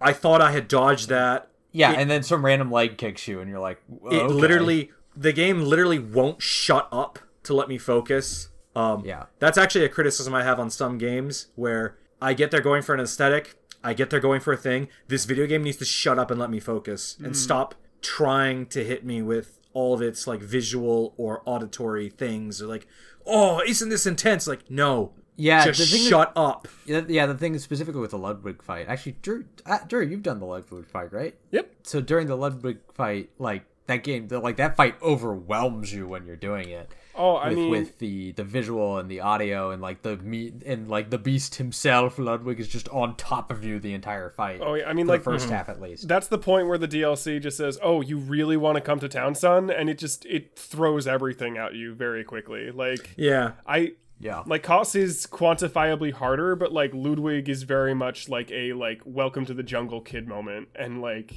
it Yeah. it's, it's rough. Yeah, it's- it is a rough fight. Uh, but yeah and so that was probably my saltiest my saltiest that it actually fell into legit despair at one point oh no. um Yeah. which was not great. And I don't, I, I actually think I made a very concerted effort after that point to be like, you either need, like, you kind of need to be able to pull yourself back from a game or something like that. Because uh, I don't think I'll ever be in that kind of situation again where it's like, I want to play something else. Because now it's like, you know what? If I'm kind of having trouble with this game, or I feel I have, I, I've kind of completed it, it's like, you know what? I'm done, Yeah, I get that kind of deal. Well, maybe it's Uh, time for we got we've got our final final question. Um, but then we have this one little off to the side one that I kind of wanted to ask. Um, Oh, okay. you know, uh, does a game of chance frustrate you more or less than a game that is no random generator whatsoever? Um, just kind of wanted to get your opinions and thoughts. You know, chance. Once you realize that the random chance is completely out of your hands, I find it way less frustrating. I just Really? am like uh, it. Well, it's because then my expectations regarding the random, like if if I know something is random, like actually just like a die roll or something like that, Hmm. it becomes less frustrating because it's just like it's just gonna be what it is. Hmm. Like and, Yeah. and my expectation for it, it like it's like in D and D, like you roll a lot of d20s in d&d if you just go into it with the expectation that every single one of your rolls is going to be a failure you will never be disappointed You know, that's that's a that's an optimistic way of looking at it, man. I appreciate Yeah. that. like that's i've opened up so many loot boxes in overwatch like at a certain point it's just like eh. You know it's gonna be four dupes. yeah exactly i like i know what it's going to be What was it? Uh, I'm kind of the same. Uh, uh, I can go either way. I totally see what what Zach's saying, where uh, at some point you kind of know a game is going to be completely random chance, and that in itself can be some can be liberating because then you know if it goes one way or the other, it's really not. It, it's not a fault of mine. It is literally just how the game is going to play out. Uh, where I think I start getting frustrated with it is where random chance starts affecting like what parts of a game I can do or if I have to do something again kind of deal. right yeah yeah yeah yeah Uh, if so- it's locking off some other part of the game then Yeah, so zone, let me see but- if I can um if it's random chance and I know I know for 100% fact there's nothing I could have done, then it, it's kind of like all right, whatever. But there's kind of a caveat to that in that depends on how much work I had to get to actually get to that point, you know? It really sucks when you've played like an hour of a game and it says, "Okay, you're going to be at this you're going to get this point. It's going to randomly give you something. Uh, let's say maybe it's like a weapon or a uh, an item or a party member will happen to be there randomly or something. It can really upset me if it's like you had to play that whole section just to get up to that point. And I think that's where like shit like save scumming starts showing up where you like save right before a thing to Oh, try yeah. to game that. Uh, I remember there was a couple parts in I think it was like Persona 4 with like the fishing mini game where it's like I want to go fish, but I also know this game the mini game is kind of persnickety. So I'm going to save right before so I don't have to so in case it randomly decides no that didn't work, I can just try again and I don't have to replay a bunch of stuff. in particular uh in persona 3 and persona 4 you played you played the better version of persona 4 adam. I played the old version of it where uh fusing personas was a son of a fucking like it would drive you up a wall because like the uh the when you fuse personas in three and four in the base level base game of four that I, on PS2, um, it would randomly assign abilities to inherit onto the next persona. Mm-hmm. But if you backed completely out of the menu and redid it again, it would change it up. Like the die would get re-rolled. You'd be like, you'd be rolling out and back into the menu repeatedly in order to, uh, in, in order to like get the abilities you wanted on the persona that you were making. And that I can tell you right now is the biggest time waster in the world. So to kind of answer your question for myself, I, I, I fully agree with what Zach's saying. If it really does count down to a luck of the draw, that's okay. Uh, for me personally, I always appreciate a game more if there's a way I can do a thing. So let's say it's like, hey, here's a random drop of an item you want from an enemy.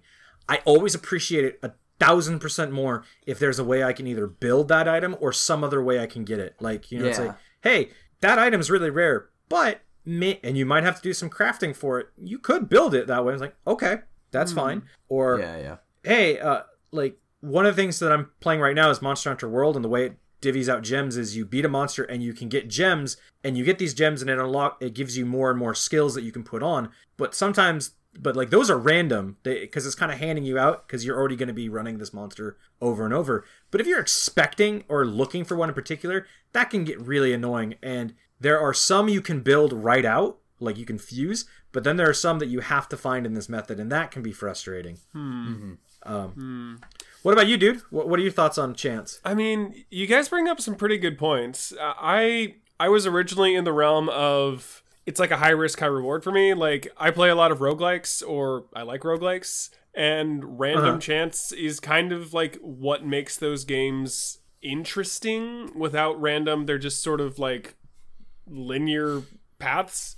Um that said, I I guess when I think of random, I think of like random splash damage or like random attack patterns where it's just like, oh, okay, there's no way for me to account for this. I just have to pray that the attack doesn't hit me. Well, that, Random attack. I mean, well, I take that back. Random attack patterns is something that comes up in like Soulsborne games, but I think like random attack patterns in terms. I'm thinking in terms of like a shmup. If there's a totally random attack pattern in a shmup, then that shmup was made wrong. indeed, indeed. I, I agree with you, Drew, on the thing of like random splash damage because I've had that happen in games. Oh yeah. Uh, but then a part of me like clicks my head like, no, it wasn't quite random. You could have been outside of its radius entirely and not dealt with it at all. I know, and that But- that's where the frustration lies. Where there's that grain of like, oh, you know what? It does still fall on me, even if you're playing dirty. Yeah, you that's know?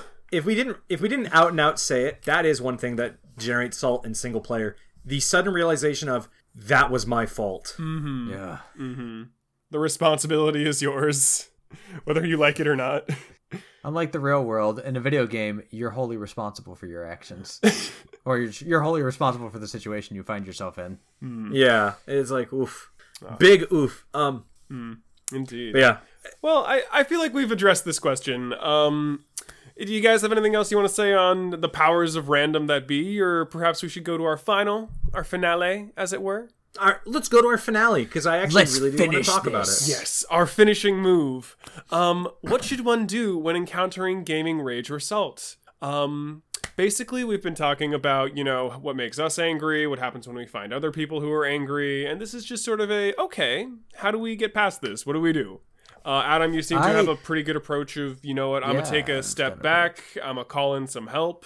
Um, Yeah. So there's a weird phenomenon I've noticed in games uh, about, and I I think this is kind of true for everything, is that have you guys ever noticed in a game where you are stuck at a part and you just keep trying and trying and trying and you finally get into a really good rhythm? Like maybe it's a like the example i'm thinking of is like a platforming section. Maybe you've like you're finally at that last platform section and then like then you start being aware of what you're doing or maybe some little slip up happens and all of a sudden it feels like all of the mental progress you've built up is just gone. Yes, it sucks. Yep. It, it's rough. I had that happen to me a lot especially in platforming games and the trick i had to teach myself was to kind of kind of like what you said Drew is kind of leave the game and come back or maybe go look up something of what am i missing? There there might be just something i'm not seeing uh because I, I do value the idea of i'm going to try it my best on my first try but if i really am stuck I, I don't feel there's any shame in like being able to go like I really don't see anything internet or friend or something what am I missing and then they might tell you it and I think that gives you a good chance to like pull away from the game calm yourself down reset because now you do know what you're doing mm-hmm. it's just a matter of kind of putting everything you know back into practice Yeah, yeah. Yeah. I, I definitely agree with that. Is is I, I, like it, it, to, the, to the core of that. If you start noticing you're getting really really salty, like just taking like a hard break and being like, okay, don't do that for a mm. while. Let Yeah. your mind sort of reset. Um, Yeah, I- and I, I would almost I would suggest doing like um something that involves a little bit of mental activity that you can like focus on, but is sort of like a mindless kind of task um, just to sort of like reset your mental palette and get it like re-prepared to go back in if you want to go retry it. Yeah. I, I I typically I typically time box or like I'll give myself like a certain amount of retries if it's like a frustration thing. Like you know like mm-hmm. okay I, i'm gonna try this for like another 15 20 minutes or something or like i got three tries left on this guy. Like i almost make a game out of beating the anger, right? Of like, okay, well, this sucks. I'm gonna do this for X amount of times, and if not, then it's time to step away. That kind of thing. And mm-hmm. like that's when I can control the Yeah. situation. You know, like even if it's like you know some random thing, or if it's like you know freaking muscle foot or what have you, it's like okay, well, you know. I, I got this. That way, it's fair to me. I get to do my attempts, and if I fuck up my attempts, then cool. I'm gonna back off. I hmm. agreed to this. Like I get a, I get like an agreement with myself, right? Um, I don't know. I think it makes sense because So you're saying? and one of the things we've said is oh you know take take some time to leave the game and come back. Uh the option to just like say to like actually be comfortable in saying i think i'm done with the game is also totally valid. Um and the reason i bring that up is because like drew said about the muscle foot thing or like uh you know what i was saying about like I, i'm done i just need to like walk away from this game or call help. It, it, sometimes you could get you actually might get to a point where even just trying that game doesn't work and you kind of need to realize for yourself whether or not continuing with this game is worth it. I feel like there's this Yeah. kind of there's this weird kind of gamer culture thing where it's like oh if you didn't beat it you know uh oh, the game bested you something. It's like you know what? That's fine. Th- this game might have w- kind of whatever kind of deal. Like with musclefoot that was kind of the thing for me. It was like i can't beat this. Um it, it's literally i don't i think the game had a problem there and i don't bl- put that on myself if i know i gave it like an honest to god try kind of deal Yeah. That's fair. That's fair. I'm Um, going to be doing. I mean, that's exactly what I'm going to be doing in Deadly Premonition until. Let's see if I get frustrated with the crashing. Yeah, I, I want to get. I want to share something that I, that I did, and this is specific for me in like fighting games, and I'm curious if other people did this. Um, I, I'll get kind of salty in fighting games. One of the ways I found to, I actually don't get salty is if I play characters who, in their character design, uh, or like you know, like what kind of aesthetic they do, naturally just kind of view like a challenge as something to keep working at. I'm gonna give you an example. Huh. I think one of the most underrated yet best things about Street Fighter is that Ryu's entire character is to never give up and just keep trying. Ryu is entirely, uh, you know, there's the whole thing of like, oh, he's going to tap into some dark power or you know what what lies at the heart of battle kind of deal. But really, when it gets down to it, it's just he, the character, is on a never-ending journey of self-improvement, and I find for myself, if I pick up characters like that in a fighting game, I actually start emulating that mindset. I feel like that has what's helped me stick with fighting games for so long. Like I picked up Ryu because one, he's the most basic, but he has that mentality. I picked up Rashid because Rashid is kind of one of those, you know, hey guys, we're just gonna have this like fight. It's gonna be kind of fun. Let me do this cool thing. Or um, I liked Alex a lot just because he's like, all right, time to get buff, time to get training, and like every fight was just a training thing. So sometimes just like the game itself or trying a different thing can also just completely change your approach to it, if that makes sense. Well, I what you're saying about just like kind of taking on the role of the character you're playing as. That's I've never heard of that. That's fantastic. Like that's a really That- that's that a one really might be- cool way to go. That's I feel like that. I feel like that one works really well for fighting games. It does. That's kind of what I brought up for fighting games. Um, but I guess in more in a general thing of uh, as as kind of an addendum of pu- pulling yourself away, also taking time to really think like, is there a different way I could do this kind of deal? Yeah. Uh, Rethinking your options. Yeah. yeah. And then I, I think, and then moving on to the uh the other kind of uh the the multiplayer salt, perhaps. the multiplayer salt like especially when it comes to like other people getting salty i don't have any particularly good option there like when it's people when it's people you don't know you can block and report um, Yeah. but when it's when it's people you know getting really really angry like i feel like i never have a really great solution as to like how to make how to help mm-hmm. somebody sort of process their Well, anger I'll say this, and maybe, and this is kind of this is, this is maybe just my approach on this. If you're playing in a compet- in a competitive game with friends or something, you I don't feel like you should feel responsible for mediating how salty they are. yeah. right Yeah. It, it kind of gets that point of you, you ever been in like those things where you're kind of annoyed and somebody says, "Hey, you need to calm down," or "You need to," or "Why are you angry?" Like you may not have been before, but now you are because somebody pointed it out, kind of deal. I, I understand so- the, like wanting to be like, oh, let's let's cap this, let's like get rid of this like you know toxic element Mm-hmm. of the game. but I think you're absolutely right. Like you're not a mediator. Your job isn't to like Yeah. keep everyone So- in check. Right. Like theor- I think to Zach's point, uh, you were saying. there's kind of a difference where it's like when it's your friends, you feel like you should be able to do that kind of thing because like, oh, we're friends, we can do that, but you're not always. And one of the things that people will just kind of naturally learn is that some people just process frustration and salt differently. Um, And perhaps having a conversation of like between amongst your friend group or something of like how that happens, and just so everybody knows, like, okay, this person's okay, they, they're just venting kind of deal um, or that can help. Uh, but certainly being like, hey, you know, when this happens, we kind of perform worse, or you know, I kind of wish you maybe would do X, Y, or Z. That can work, but I also don't feel like you always have to feel like you have to do that kind of deal. Well, we've also talked about like when when people on your team get tilted, that'll tilt you as well. So I think it, it's sort of like how do you deal with it when the situation like when someone you know, you know, one of Hmm. one of your allies is is a friend of yours and your friend is making the experience worse for you. Like, can you just leave? I don't know. I'll be honest. There'll be collateral I have- damage, man. Like I would think. Yeah. Uh, Yeah. I have done that at times, and I'll be entirely Yeah. fair. Sometimes when we've played like, a, a, I know this happened a couple times in Overwatch. It's happened in other games where I'll kind of recognize that okay, this person's getting so like tilted. It's kind of making putting me on edge. I'm not having as much fun. So instead of looking at it as a they're causing a problem, I kind of look at it more as mm-hmm. an inward of like, okay, I'm not being able to focus, so I'm not helping as much. I'm going to remove myself from the the game or mm. put it aside for a minute Oh yeah, that's interesting. Yeah, yeah, that's yeah. interesting. Hmm. and it, it is really hard and i actually don't know if there's a super definite answer for the friends thing for for it's a if it's somebody you don't know online block and again report. Block and report. yeah you can you can totally block them and you shouldn't feel the need to have to call them out or to uh try to correct how angry they are now if they're being like hella toxic like like racial assaulting kind of thing you might want to call that out and then block and report but if they're just Yeah. being angry it's kind of like okay everybody handles anger differently mm-hmm.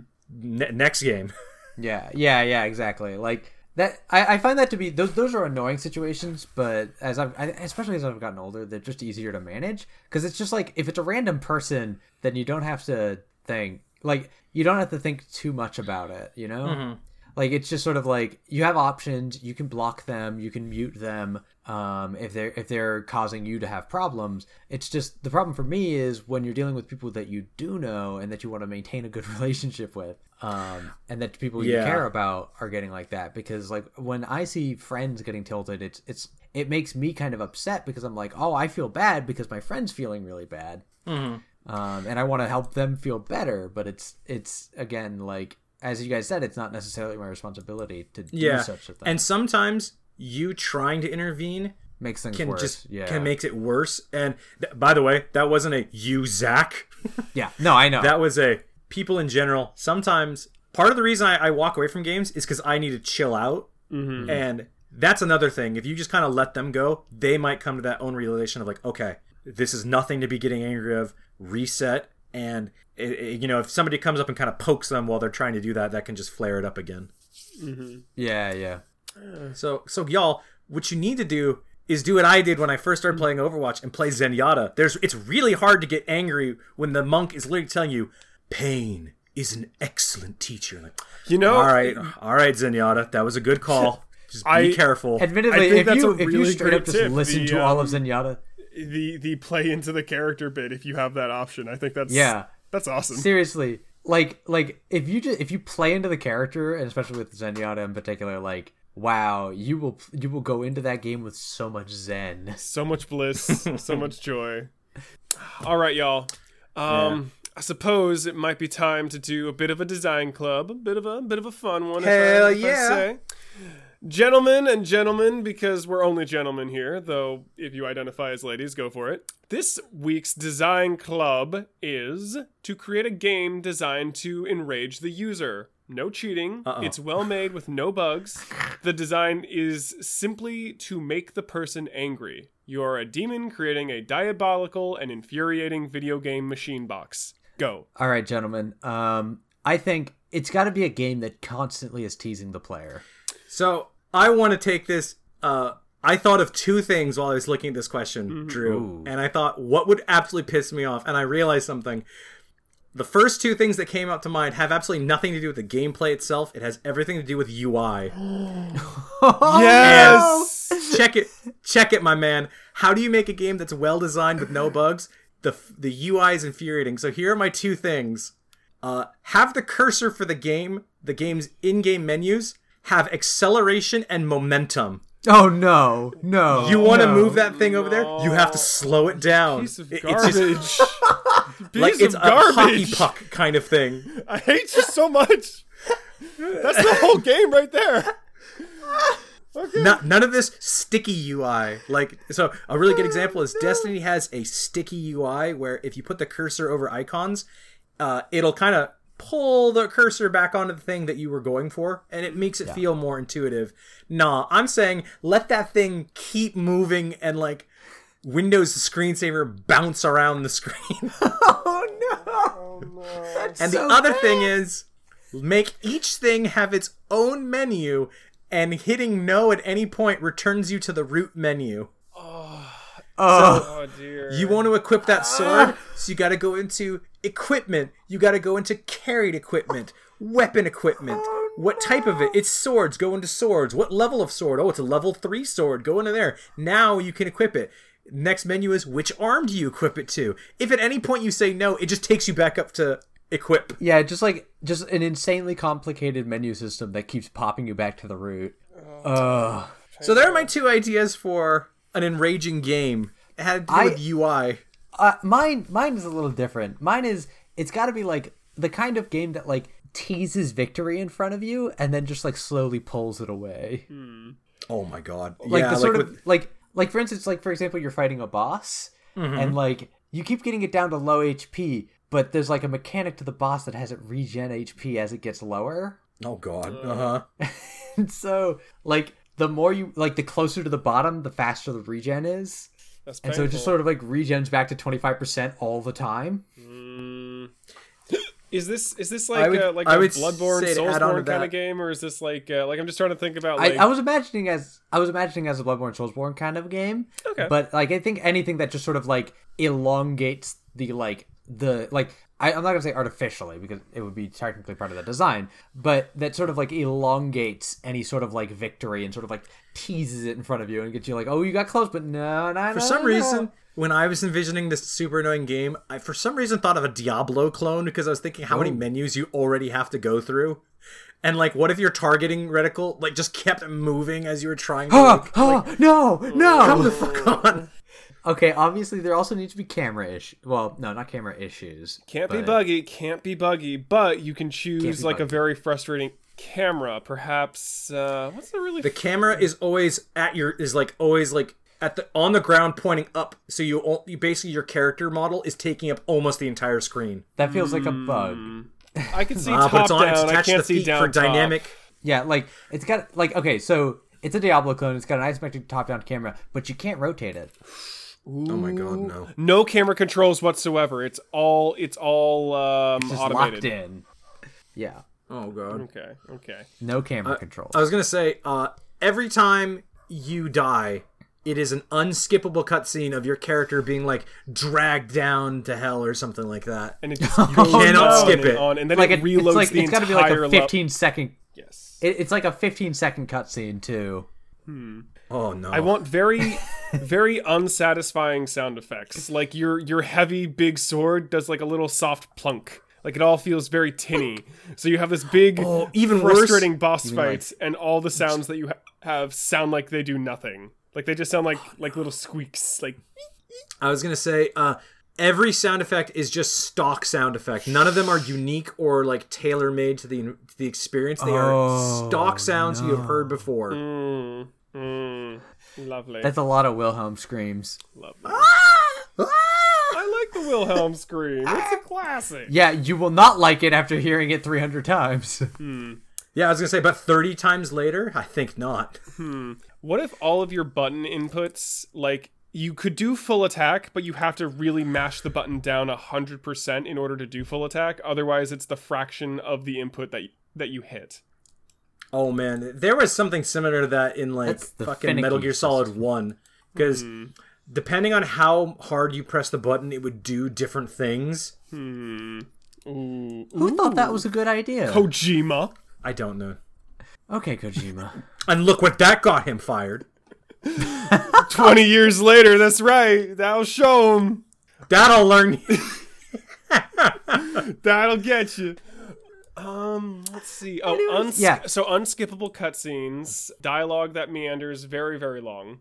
Let's see here. I'm trying to think of like. Unnecessary inventory management. Like we already have a terrible UI system, but just a buttload of unnecessary inventory management. okay, dudes. Mm-hmm. There is no auto sort for your inventory. it is all manual sorting. you horrible genius. Yes. Also, it is only in list form. It's not in a grid. It is only list.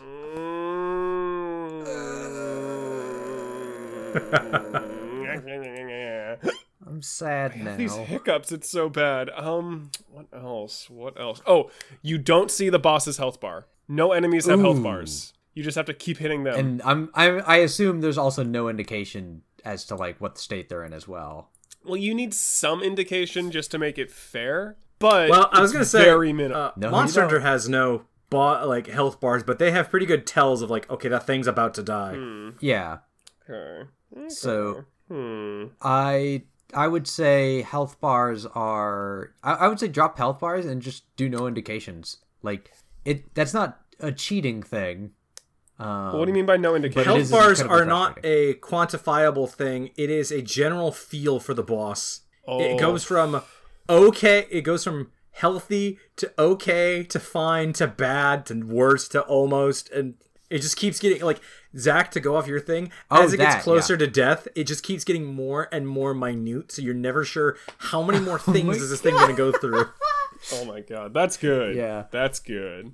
Yeah, so you're just like to bad to worse to degraded to scarred to Troubled to leveled and you're just like is this thing gonna die? with the regenerating health, that would make it very fun too. Oh yeah, and it would pop up levels. Oh, I like it. that's Hmm. so bad. Anything else for diabolical monster? Perhaps a name, a name for this horrible thing. Your controls are hilariously slow. Uh, you know the worst part about all of this, boys. You know, you know what the worst part is. Even if we were to put this game out, there would be a community online that would play it and call it the best game ever, and claim anybody who couldn't deal with this was losers. It's like- Mm, you right. I call this the Salt Factory. the Salt Factory. I agree with this naming convention. I love it. The Salt Factory is today's design club. Fantastic. All right, y'all. We've reached the tail end. It is time for toast and pour outs. Do y'all have any toasts or or any pour outs? I I'm gonna give a toast to Apex Legends. Very fun game, but also a pour out to Apex Legend. Very buggy game. Really? I was, Hmm. think- I was thinking of trying it out. I was thinking of giving it a shot. so it's almost as if Zach just fun. put the held the glass out and then did nothing with it as he kind of teetered. uh, Yeah, it's just there, and I pulled it back in. let's see. I don't actually know if I have any toaster pour outs uh, for this time. Hmm. There's nothing nothing that immediately strike. Tickles me. I have a toast to Amazon. Ooh. Thanks Amazon for putting the Kingdom Hearts Story So Far collection back in stock, so I didn't have to buy it for like 150. Instead, it's just 40. Oh, good. There you go. That's exciting. Thank thanks Amazon. I should probably buy that. Could you not get it digitally? Act quick. Uh, you probably could, but I'm one of those weirdos that still likes getting physical copies of Uh, games. fair enough. Fair enough. Which is really funny when you buy a, a physical copy of the games these days, and the game literally only has the license baked into it, and it still has to install digitally. It's like, Well, at least you have that box of plastic, though. That's important. yeah, that that'll that makes me feel good. Hmm. I uh let's see here. I I'll do a pour out because uh, it's been some time, but you know, a pour out for the Blizzard people that got laid off. That uh that's pretty brutal right there. Oh yeah. That is a that is a bummer, dude. yeah. Oh, that's a serious bummer. No bummer. bueno. Nothing you can do. Wasn't wasn't some other game studio about to have massive layoffs? Re- like, Uh, I believe wasn't that announced this I week? I believe so. I believe so. I forget. Is there what? Is, what's the other studio? Was it ArenaNet, the Guild Wars Yes, two I think it was. I think it Oh. was. Jeez, So- that's rough. Fingers crossed. Also, oh, hold on. I do have a toast. I have Oh. a huge toast. I have a toast to Reggie Fils-Aimé. Oh, yeah. Earlier this week, happily retired from being the president of Nintendo of America, who was a, just a really cool guy to watch and everything. Um, and I'm I'm sad to see him go, but I'm glad you know he he's kind of leaving on good terms and everything. Yeah. I also would like to give a second toast to his replacement, who will now be the new president of Nintendo, Doug Bowser. It's just it's it's pretty beautiful. That's not a joke. That's literally his name, Doug Bowser. And Yep. he even said on Twitter, "No, I did not change my name to get this job." to which I say, "I you don't know that." Hunt down the birth certificate. you don't know that? I, I just like the picture that he took, and it had Mario and Luigi like tied up in the back. I saw it! I that. do like that one a lot. Oh, it was so cute. so good. And it was like surrounded by Koopas oh my god, and Goombas. Sorry, lovely. it was pretty great. Um, but to get back to the toast of Reggie F- uh, Fils-Aimé, game industry, uh, as as the hard time puts it, game industry marvels as employee leaves job by choice. Hmm. Yeah, I saw that. Uh, well, guys, we got anything else, or should we move on to a lesson of the day? I think it's time for a Hmm. fine lesson. Wait, didn't we already have a lesson of the day? I forget. It's time for a valuable lesson of the day. Oh, Sure, but it's related to that, anyways. Hey there, everybody. It's time now for the lesson of the day. Today's lesson when you want your Yoda impression done right, remember to watch the source materials and to give it a whole lot of practice. And that's the lesson of the day. Thanks, everybody. Thank you, Zach. Adam, is that how you made such a good one? uh, I plead the fifth. Fifth. He pleads the fifth. I don't know. I just like a, apparently have a good Yoda impression. You do. It'll be it'll be my backup career plan. I see. I see. Well, listeners, thank you so much for sticking around with us this time. Uh, if you have any questions, comments, or concerns, you can always reach us on Twitter, Facebook, or at teamnitwick at gmail.com. That's team N-I-T-W-I-C at gmail.com. Special thanks to Pro Leader for providing music this week. Great guy, lovely tunes. Check him out on Bandcamp.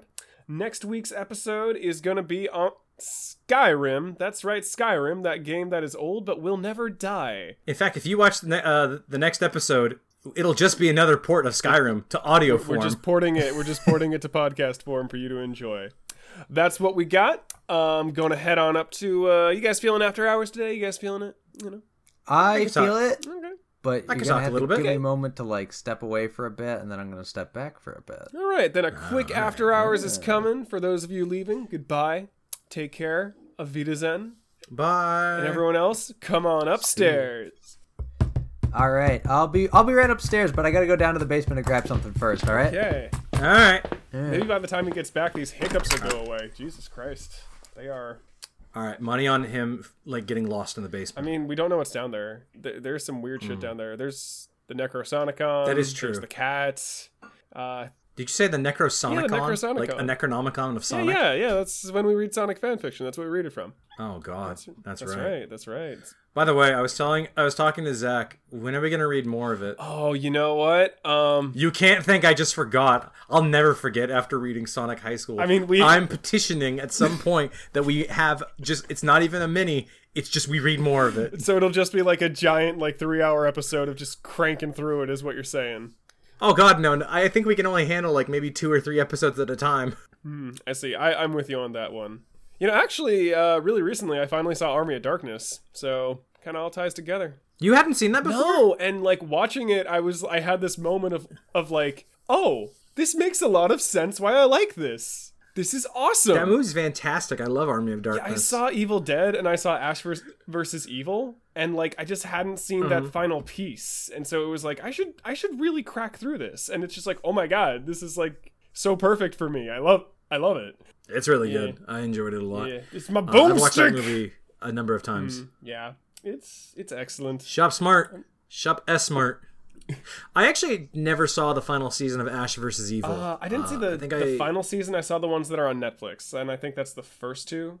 I I heard the final Hmm. one leaves on a cliffhanger or something, and then they didn't get to make another season. I don't know the details around it. Maybe you do. Yeah, if I'm if I remember correctly, it was like they had funding for three, um, but then they didn't have funding for four. So I think it wraps up, but I'm also not sure. Hmm.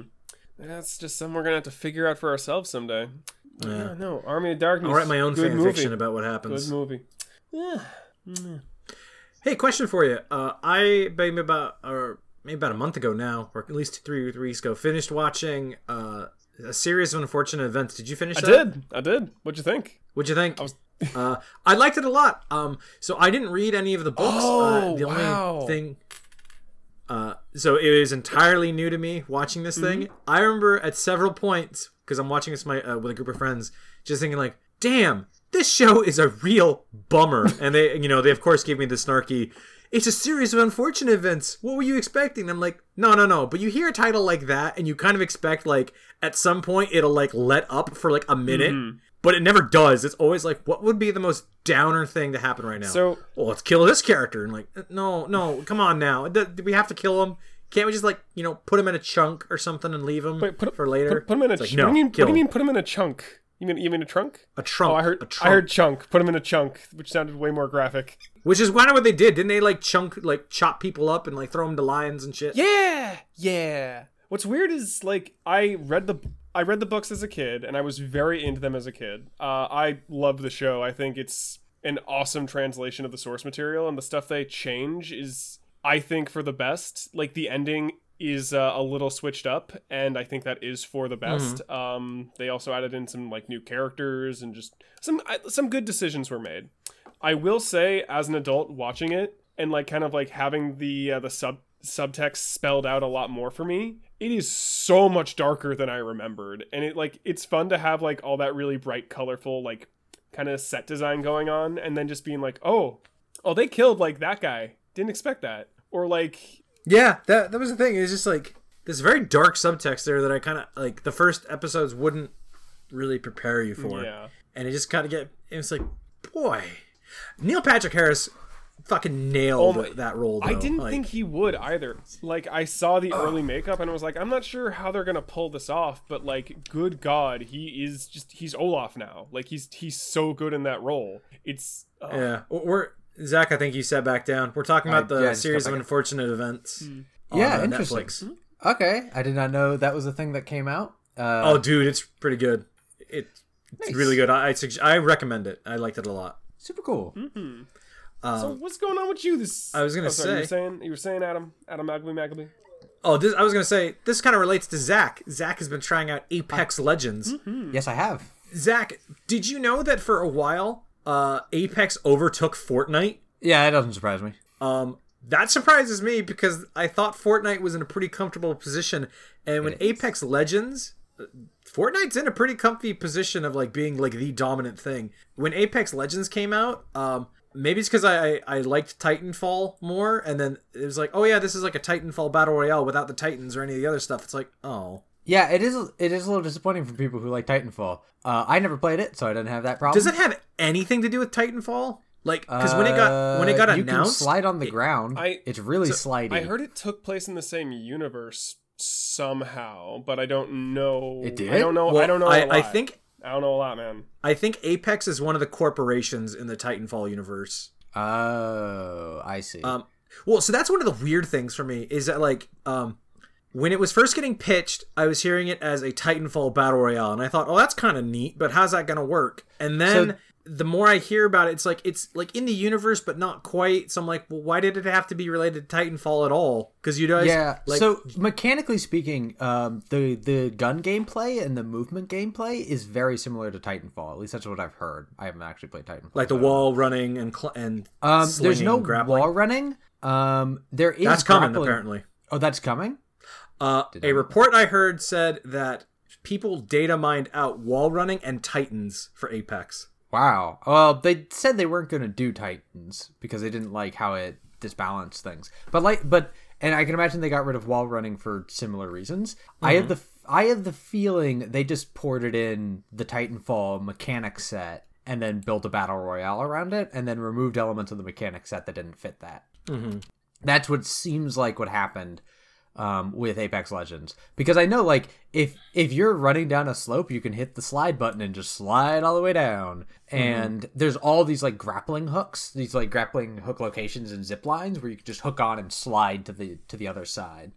Um, And so that's it, it's a very sort of slidey, movement heavy game in that regard. Um, overall, I actually really I, I have been enjoying it quite a bit. Um, I'm trying to get used to playing up one of these kinds of games because, as a lot of people have said, it's just like a lot of nothing, and then you get into one encounter and 50 50 chance that you die or you win. Is that pretty much how it is? Like, Yeah. that's pretty accurate. Yeah. Yeah, that's that's pretty accurate. Uh, it's a little faster than say like a Fortnite or a PUBG, but PUBG in particular because that one is really slow. But That uh, one literally has no auxiliary mechanic. It's just Yeah, shoot it's just- and survive. Exactly. Fortnite has a building thing. It does have a weird building thing. That's true. Um, but with Apex, it's like you're gonna slowly like it's it's got the the class mechanics, which is cool. It's locked in three v three player teams, uh, which is interesting. And then it's like uh, it- it's again, it's like the other the other uh,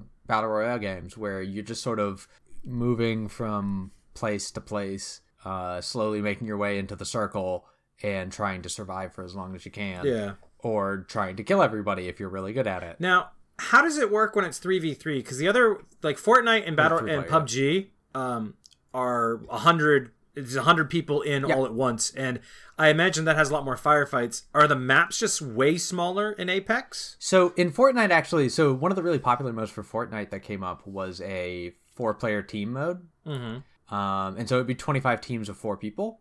Mhm. And so that's basically how Apex got their thing from. Essentially, is uh, it was it's three-person teams, and there are 20 teams, so there's only 60 players total. So there's a lot Oh, I thought there was. I thought it was only six, like three v three. So I was like, how the hell is this entertaining? Okay, Yeah, that yeah, makes yeah. sense now. No, no, no. It's it's 60 players and it's three player teams. Sorry if I was misleading on that one, but uh, it is it's fun to play. Uh, it, Nice. again, it's it's very enjoyable. Um, having a rando can be fun, can be bad. Uh, especially like if if they go off on their own and they go flying off into the distance, and you're just like, why? What did you say? It causes you salt. Yeah, it's a little salty. It's a little salty, but it you know you, you kind of get used to you know I, I got kind of used to that kind of gameplay, and it's in, again it's it's an interesting game. I find some enjoyment from it. Um, I can, only you- Mm-hmm. really play it with friends. I cannot play that game on my own though. It's very hard to play on on on its own for me at least. Is it now clear why? Is it now clear to you now why these games have blown up in popularity as they have, or are you still like trying to figure out why the hell is this as big a deal as have they become? I, I mean, it's free. That's why I think it's a big deal. It's like Yeah, it is a fair. nice, well polished shooter that you don't have to pay money to play. Yeah, so like that's when- always nice, for instance, when Overwatch inevitably becomes free to play, and that is going to happen at some point. I, I know. guarantee you that way.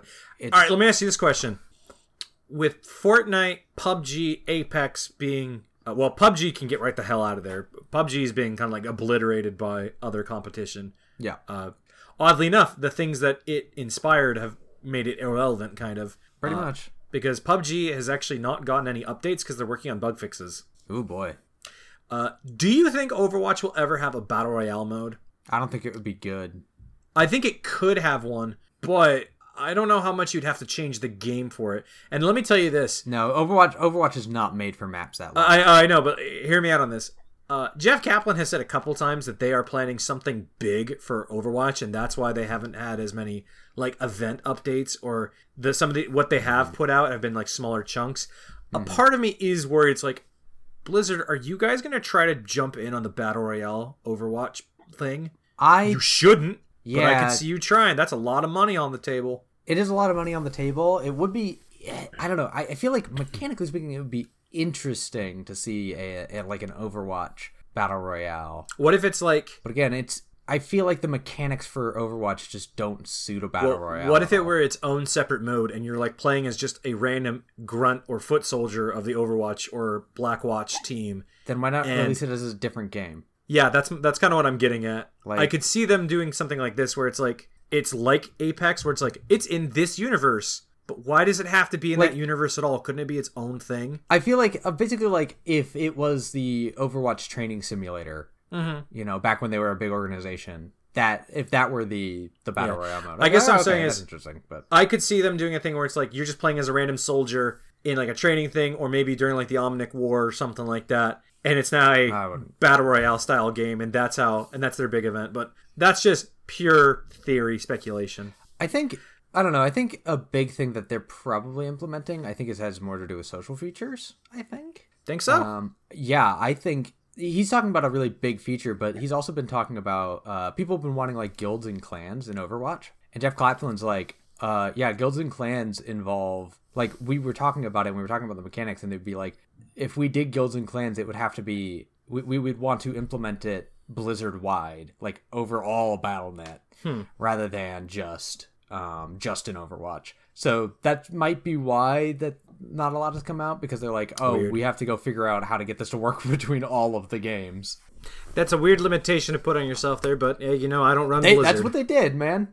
Um, that's what that's what they want to do. So Just so we don't lose you, have you have you been up to anything interesting or exciting? Uh, in the world of game stuff, I've been playing some more Nier, and uh, I'm finding out why Oh, that God, game Nier. is so critically acclaimed. Uh, it's glorious. I find it funny, like okay, so you're you got to the copied city, I did. I got to the copied city. I uh, I met a wonderful man named Adam. He uh, he had some things to say about life. Hey, Yeah, Hey. yeah, yeah. Hey, I Adam, show did you get to Adam? Did you play? I Nier? haven't even started that game. No. Okay. Well, there's a character named Adam. You'll meet them. Wow, I show up in the video game. Dude, Exactly. um, yeah, and It was a cool moment, wasn't it? It was a very cool moment. That what I really like about Nier so far is like everything pretty much, but I, I like how much it's dedicated to like it- it's very dedicated to its idea and its world, much more so than a lot of other games I've played. Like it's not trying to wow me with particle effects. It's not trying to have like a very deep system of, of combats. Um, it's just like, no, here's a here's a game, and by the way, do you like philosophy? Here's like a bunch of random philosophy and different lines of thought, and it's just it's really great and it's really cool. And I Was I was I talking to you about it when I was like explaining the yeah, you were explaining the Jean Paul it's gonna be character and about- Pascal and and all that other stuff. Yeah, yeah, yeah, and how like tons of characters are just references to philosophers. Yeah, yeah, and it's just you know like just looking at the world design, like looking at like just like the actual like animations and everything. Like it's it's something where it's not trying to wow me with spectacle and instead is trying to make me like just enjoy this very interesting and crazy ride that they came up with. And I think it's really great and I'm really enjoying it.